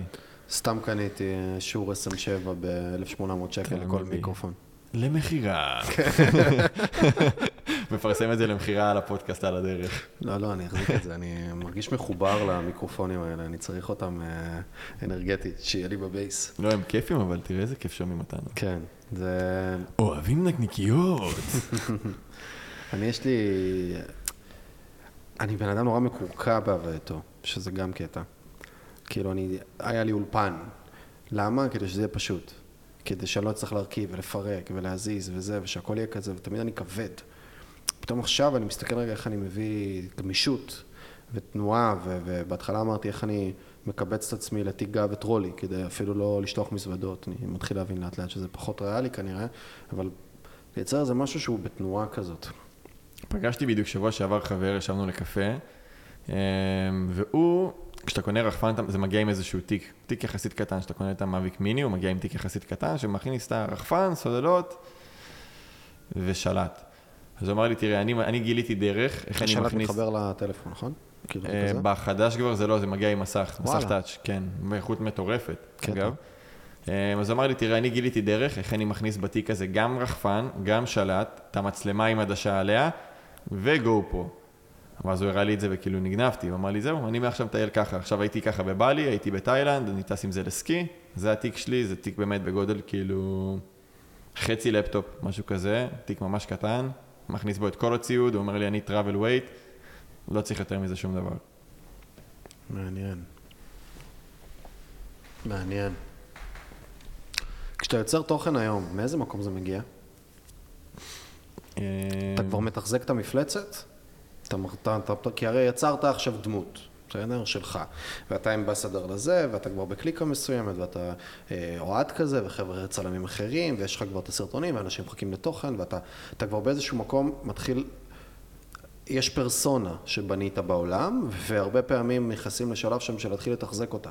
זה כבר לא לשאול מה נעים לי, אלא אני צריך כבר, יש דרישות מהדמות הזאת שבראתי החוצה, כמו שאמנה, לא יודע, מנועה קירל, נועה קירל צריכה להוציא שירים, היא צריכה להוציא שירים. כן. זה לא תמיד שאלה של בא לה לא בא לה, היא, יש ניהול קריירה באיזשהו מקום, ניהול ותחזוק פרסונה. אז האם אתה מרגיש כרגע, איפה זה פוגש אותך, מה שאני אומר כרגע, ואיך זה פוגש את היצירה? אמ, אני חושב שהיום זה עוד לא במקום הזה של להכיל את המפלצת, אבל זה... זה... בוא נגיד ככה, אני כן מרגיש שאני מחויב להעלות איזה פוסט או שניים בשבוע, אמ, בשביל לשמור כביכול על הפרופיל, על השם, על התדמית, על זה שדברים ימשיכו לזוז, על זה שדברים ימשיכו לקרות. קורה לי בשבועות האחרונים, נגיד, שאני סופר עמוס ולא מספיק להגיע לזה. זה כן מבאס, אבל אני... אין מה לעשות. כאילו, בסופו של דבר, אומנות זה לא משהו שאפשר להאיץ בו. זה כאילו, מעניין. אם יש משהו שלמדתי, ב... היה איזה סרטון שרציתי לערוך פעם אחת, במהלך הטיול רציתי להכין סרטון מגלפגוס, ואיך שסיימתי את הגלפגוס, אמרתי, עכשיו אני יושב לערוך את זה. ישבתי, ישבתי, ישבתי, ישבתי, שלושה, ארבעה ימים, ולא עולה לי שום רעיון, ואני כאילו אומר, מה, אבל איך, יש לי חומרים, יש לי הכל. למה לא עובד לי? אמרתי, טוב, נעזוב את זה. ואז חזרתי לזה אחרי איזה חודשיים. פתאום עלה לי איזשהו רעיון, כי שמעתי איזה פרסומת בטלוויזיה, אמרתי, בואנה, אני עושה את זה עכשיו. ישבתי איזה שעה וחצי על המחשב, סיימתי את הסרטון. אז באומנות לדעתי אי אפשר להאיץ. אמ, עם כמה שאני מחויב כביכול להמשיך לעלות תוכן ולתחזק את זה, אז אני לא, אני עדיין נשאר נאמן לזה שכאילו, כשאומנות מגיעה, אומנות מגיעה, אני לא יכול להמציא, להמציא מחדש, לא יודע. כן? לא כן. מרגיש לך שיש כבר טמפלטים ודברים טכניים שאתה פשוט יכול לעשות אותם? כן, אבל זה יחזור על עצמו, וזה לא יהיה מיוחד כנראה, ולא יהיה לזה את הטאט שלי, ואני מעדיף שכשאני עושה משהו, אז אני אעשה אותו בצורה טובה. אם יש לי עכשיו, הייתי באיזה מקום מטורף, ויש לי תמונה נגיד לעלות, אה, אז אני אעלה, אבל אם אין לי משהו לעלות, אז מה, מה אני יכול לעלות? למחזר משהו? נגיד עכשיו שהיינו במלדיבים, אני ואוהד, אז עשיתי תמונות מטורפות מתחת למים של איזה כריש, וממש רציתי להעלות אותן, אבל אמרתי, אני רוצה לחכות עם זה רגע, אולי יהיה משהו יותר מטורף. ואז באמת חיכיתי, ערכתי רק את כל התמונות, ורק כשערכתי את הכל והבנתי איזה תמונות יש לי, מה, מה יצרתי, רק אז הרגשתי באמת שלם להעלות את היצירה שלי, כי ידעתי כאילו, מכל ה-2,000-3,000 תמונות, וואו. הבנתי מה, מה, מה, באמת, מה באמת זה מאור בן נזרי, מה אנשים יזהו כאומנות שלי, מה אנשים יאהבו כנראה. אמ, אני מאוד מאוד קפדן על הפיד שלי ועל התמונות שאני מעלה. קטע. מאוד חשוב לי שזה, אם אני מעלה תמונה, אנשים יבינו שזה שלי ושזה הסגנון שלי והעריכה שלי וצבע שלי. והרבה הרבה אומרים לי את זה גם שסרטונים שאני מייצר, רואים שזה, שזה היד שלי נגע בזה, רואים בצבע, רואים במעברים, רואים ב- באיך שזה עשוי, וזה בעצם מה שאני מנסה להשיג, את- הטביעת יד הזאת, אתה יודע, שמישהו רואה אומנות ואומר, אה, זה הוא עשה את זה נכון? זה מה שמעניין אותי. לא מעניין אותי הכמות, שיגידו, בסדר, יש לו, לעלות כל יום רילס, כל יום פוסט, כל יום... אני לא שם, אני יותר במקום של לנסות לפתח טביעת יד, טביעת אצבע, שאנשים יודעים לזהות שזו עבודה שלי. אני יותר על הקטע האיכותי, פחות על הכמותי. כמה עשית modeling לאחרים כשהתחלת? כמה התבוננת על איך אחרים עורכים וסרטונים אחרים, או כמה פשוט הבאת משהו מתוכך של איך זה מרגיש לך? כמה היית לוקח השראה ומסתכל החוצה? אני לא אוהב לראות השראה, כי אז זה מכניס אותי לדיכאון, אני מרגיש שאני לא מספיק טוב. אני רואה מה אנשים אחרים עושים ואני אומר, בואנה, זה מטורף, איזה גרוע אני ליד זה. איך אני, אולי אני אחפש מקצוע אחר. אמ, אז אני ממליץ ל- לקבל השראה, אבל כשאני גולל באינסטגרם וזה, ואני רואה השראה, אז אני סבבה עם זה. אמ, לפני שהתחלתי ליצור את כל הוידאוים והכל, הייתי מסתכל על יוצרי תוכן ספציפיים שלשם כיוונתי, סם קולדר ואנשים כאלה, צלמים כאלה. אמ, אבל גם לא יותר מדי, נגיד, זה, סם קולדר זה אחד האנשים שבזכותו, בגללו התחלתי את כל הסרטונים האלה, אמ, והוא מעלה סרטון פעם בשנה בערך, אז כאילו אין לך הרבה השראה לקבל סרטון כזה, פעם בשנה. וואלה. כן. אמ, הוא כאילו big. הוא big, הוא big מאוד. הוא גם, הוא אחד השמות הכי גדולים היום בתעשייה. מעניין. כן, הוא התחיל באיזה גיל 20 ומשהו, גיל 23 הוא כבר נעשה אחד השמות הכי גדולים שיש. והיום הוא בן 26 והוא די, די מאסטר כזה, די אוטוריטה בתחום הזה. מהמם. כן. אז אתה מרגיש שכן היית מסתכל על אחרים, אבל, ו- וסגנונות שהיית רוצה להידמות אליהם, ואז פשוט הבאת את עצמך בתוך אני פשוט, ז'אנר. אני מאמין שאני נחשף לאמנות של אנשים, אני, אני נחשף הרבה לאמנות של אנשים, בין אם זה באינסטגרם, ביוטיוב וכאלה.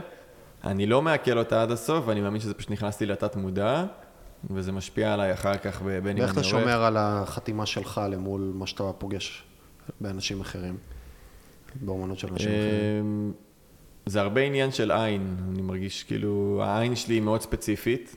אני מסתכל על הפיד שלי, רואה מה הסגנון שבערך כרגע נגיד יש בפיד מבחינת צבעים, בודק אם הפוסט החדש שאני רוצה להעלות מסתדר ומתאים, משתמש בצבעים שהם אה, די, די דומים בכל התמונות, פריסטים שהם מאוד מאוד דומים בתמונות מבחינה עריכתית. אמ, בווידאו זה יכול לבוא לידי ביטוי ב... באיך שאני מצלם, בזוויות צילום, בשילוב עם הרחפנים ורחפני ספורט, ובvoice over, ובצבעים, כמו, ש... כמו שאמרתי מקודם. אמ, כן, זהו. ואמרת מקודם שצילמתם 2,000-2,500 תמונות. איך אתה, וואו, איך אתה שוחה בתוך זה? וואו. איך שוחים בתוך זה? קפה. הרבה קפה. כן, לא, זה, זה קשה, זה לשבת מול המחשב שעות. כאילו, יש לך לפני זה רגע הבנה של מה קרה, מתי, איפה אתה כאילו עושה לעצמך, תוך כדי שאתה מצלם, אתה מבין איפה אתה על ה strip של כל הכרטיס? כן, לא, אני... איך, אני... זה, איך זה קורה רגע ב-thought process, הלוגי, על, על, כאילו, בתוך הדבר הזה? כן, כל יום אני בעצם מגבה את כל החומרים לפי ימים. אה, יש לי תיקייה במחשב מלדיב שמחולקת מ-day 1 עד day 9. כל תיקייה בתוך התיקייה מחולקת למצלמות, מצלמה של אוהד, מצלמה שלי, רחפן. ואז בעצם ככה אני יודע, אם אני מתחיל לערוך איזשהו סשן, נגיד יום שלישי של הטיול, אז אני נכנס לתיקיית תמונות של המצלמה שלי, ומתחיל לערוך, אז אני יודע שביום השלישי, לא יודע, ראינו נגיד כריש לוויתן, אז אני יודע שהתמונות הולכות להיות על כריש לוויתן. אה, וככה אני יודע להתמצא כמה ימים נשארו לי, כמה ימים ערכתי כבר, מה, איפה אני בעצם ב, על הסקאלה הזאת, על ה strip הזה. ואם אתה רוצה לשלב עכשיו בין המקומות, אתה פשוט מחפש את האזור הזה ובין המצלמות נגיד.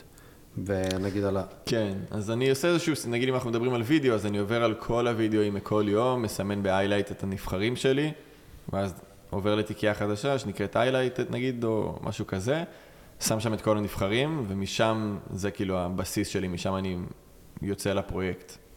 מעניין. והציוד שאתה הולך איתך, אני הרבה נכנס לזה דווקא לטכני, כי כי אפשר רגע להיתקע רק בלמעלה, אבל כאילו מעניין אותי גם התנועה של הדבר. אתה, יש לך מקלדת, יש לך עכבר, כזה, או שעל הלפטופ ו pad ו- וכזה? בתוך העריכות, בתוך ה... אז עד הטיול הייתי מאוד כזה מסך גדול ומקלדת ועכבר, והייתי חייב את כל ה setup שלי ומוניטורים אולפניים בחדר. ו... ולטיול, המחשב הזה שקניתי, שאמרתי קודם, ב-2,000 שקל, זה MacBook 13 אינץ', ושלי הוא 16 אינץ' בבית. אז כל הטיול במשך שנה כמעט הייתי עורך על MacBook 13 אינץ', בלי עכבר, בלי מקלדת, כאילו הלפטופ הכי קטן ומצ'וקמק שיש. על מסך- ה pad. מסך, כן, מסך ממש קטן. אז התרגלתי לזה, ואז כשחזרתי לארץ אמרתי, מה, עכבר, מקלדת, מסך, מה אני צריך את השטויות האלה? מה, נוח לי עם הלפטופ, מה אני צריך יותר מזה? ואז חזרת מאוד מהר לעכבר ולמקלדת. לא, האמת שלא, לא? רק חזרתי לעכבר, אבל אני עם הלפטופ ועכבר, אפילו המסך לא, לא התחבר אצלי מהרגע שחזרתי לארץ. וואלה, תן לי את הלפטופ עם העכבר, ואני מבסוט. קטע, כן. מעניין. טוב, לקראת סיום ככה, תן לי איזה חוויה משמעותית שחווית באחד מהמסעות שלך. וואי, קשה. איזה רגע, תחבר אותי לאיזה רגע שהיה לך. איזה רגע? יש לי רגע נחמד. הוא לא מטורף אבל. מה שמרגיש לך.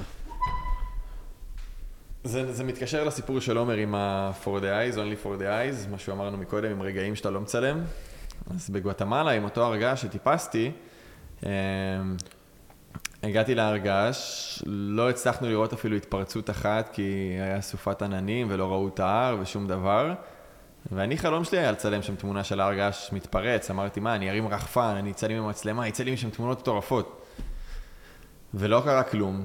ואז אמרו לנו, שומעים, אם אתם רוצים, כאילו נשארנו לישון ביואל למעלה, ואז אמרו על לנו... ההרגש, כאילו, בזה. כן, מול, מולו. אמרו לנו, אם אתם רוצים, אפשר לקום בזריחה, בחמש בבוקר, לטפס להר יותר גבוה ולקוות שנראה התפרצויות. אז קמים בשלוש בבוקר ומתחילים לטפס, וכאילו, איך שאנחנו מתחילים לטפס, אני כאילו, אני חושב לעצמי, בואנה, איזה באסה שאני פה, יורד עליי עכשיו גשם, לא ראיתי את ההרגש, סחבתי איתי 20 קילו ציוד, איזה באסה. ואיך שאני מסתכל בד- בדיוק ימינה, אני רואה שכאילו העננים זזו מההר, ואני רואה התפרצות מטורפת של ההרגש, רואה ערימות של אבא עפות באוויר, מסתכל ואני כזה, אין לי מצלמה ביד, לא צילמתי את זה אפילו.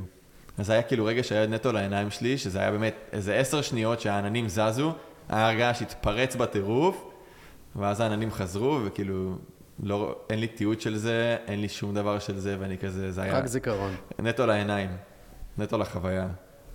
מהמם. וזה מרגיש פספוס. תשמע, מה נעשה? אני מנסה להיאבק בפומו הזה, אבל uh, אני עוד אחזור לשם. מעניין. אגב, שקלתי גם, בגלל שבאותו יום היה סופת גשמים, שקלתי לחזור יומיים אחרי זה לעשות את זה עוד פעם, לעלות אה, להרגש, כזה בשביל לצלם, בשביל... כן. זה היה חשוב לי, אבל לא עשיתי את זה בסוף. זה מעניין לראות כמה זה מנהל בסוף.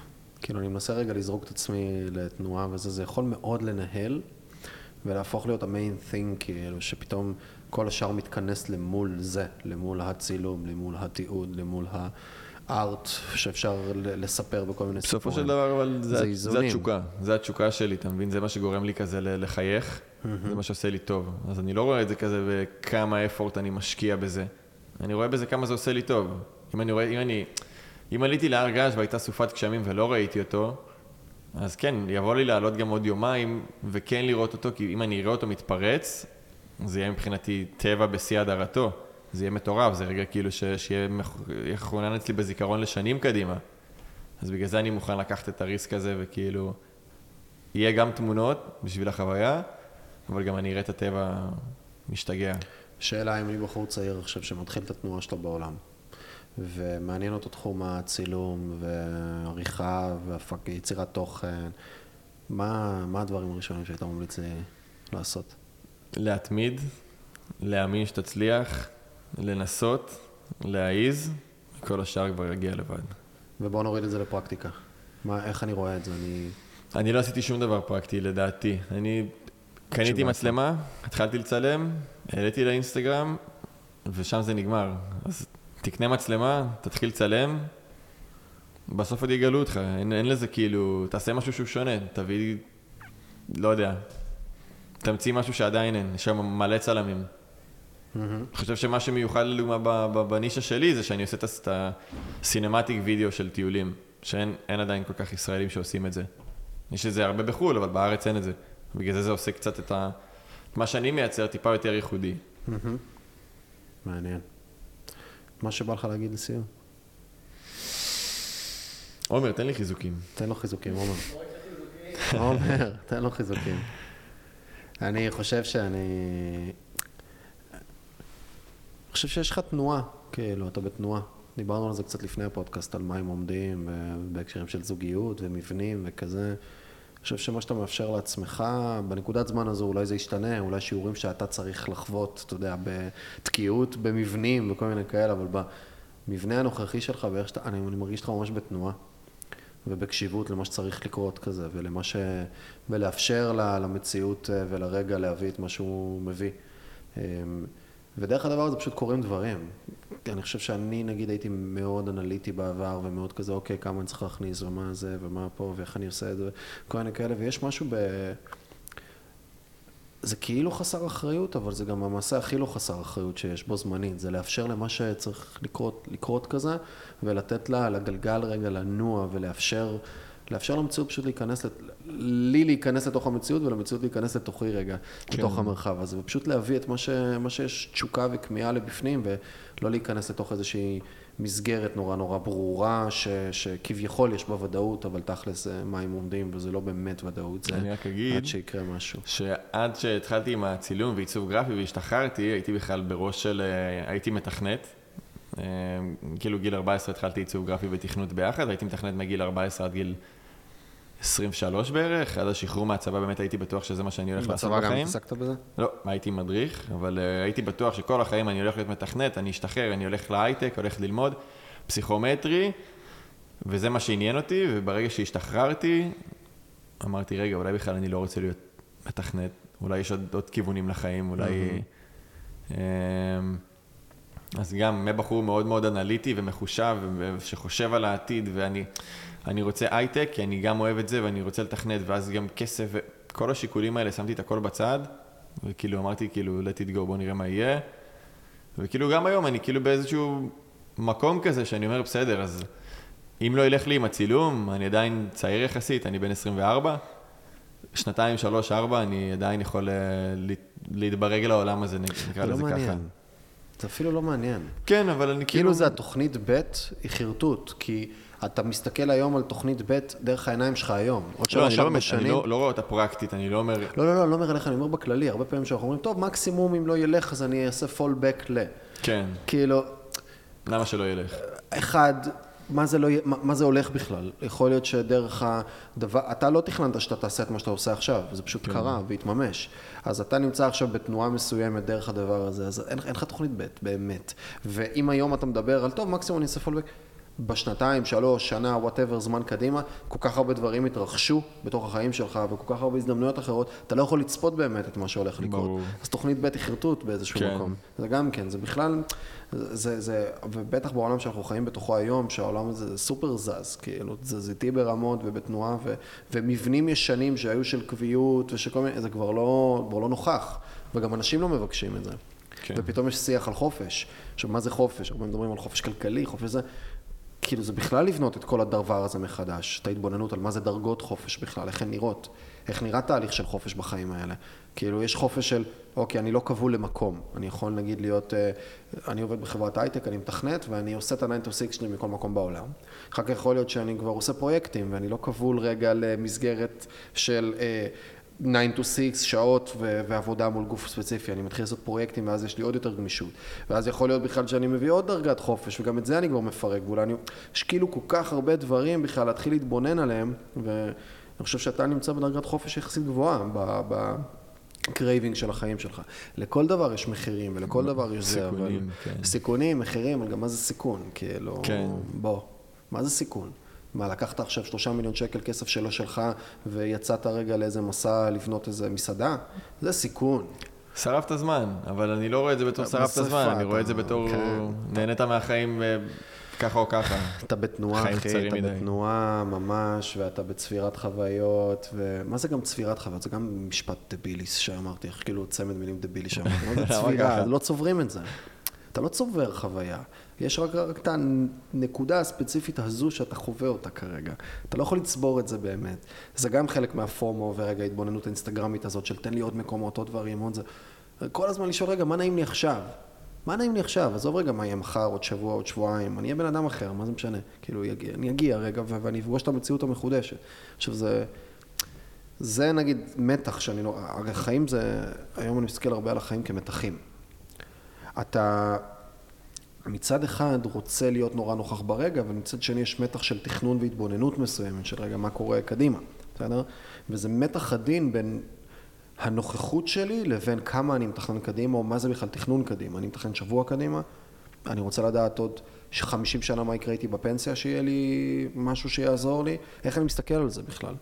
אז זה מתח שאני הרבה מתבונן בו עכשיו של כמה לתכנן, אם בכלל לתכנן. כי יכול להיות שעצם תכנון, אני כבר מכניס את עצמי מראש לתבניות מסוימות, ואני מונע מהמציאות להביא את מה שהיא רוצה. כי כבר בניתי מסלול מסוים. מסלול שאני מסתכל עליו עכשיו, על עוד שבוע, לא באמת על מה עוד שבוע יביא איתו. שיכול להיות שהוא יביא משהו אחר לגמרי. ובטח בסביבה שהיא פחות צפויה, כמו מסעות, טיולים, תנועה, מרחבים, אז עוד יותר יש הזדמנויות לסרנדיפיטי ולמרחבים כאלה שמאפשרים לרגעים מאוד מיוחדים לקרות, ולדברים מאוד, עם הרבה מאוד ערות וחיות בתוכם. טוב, אחי, אפשר לדבר עוד הרבה. אה, מודה לך על השיתוף. תודה לך. על האנרגיה. ואני חושב שיש יש הרבה מה לקחת מה, מהמסע שלך, המון. בתנועה הזאת, שאתה פשוט מאפשר לדברים אה, לקרות, ו... ומביא קודם תעשייה, ואחר כך דברים אה, מתחילים להתכנס סביב זה. וזה כיף. כיף. תודה, תודה רבה רבה. ואיפה אתה רואה את עצמך, שאלה אחרונה, בתנועה, ב- בוא נגיד, כמה חודשים הקרובים, חצי שנה הקרובה? אמ, אני לא מסתכל לשם, זה רחוק מדי. כמה חודשים, חצי שנה. רחוק מדי. אני מסתכל איתך על היום. חזק. היום הולכים לאכול צהריים. זה כבר לא צרה, זה כבר אה, בוהריים. כן. יאללה, אחי. תודה. תודה לך, יא מלך. ביי. זה היה קשה.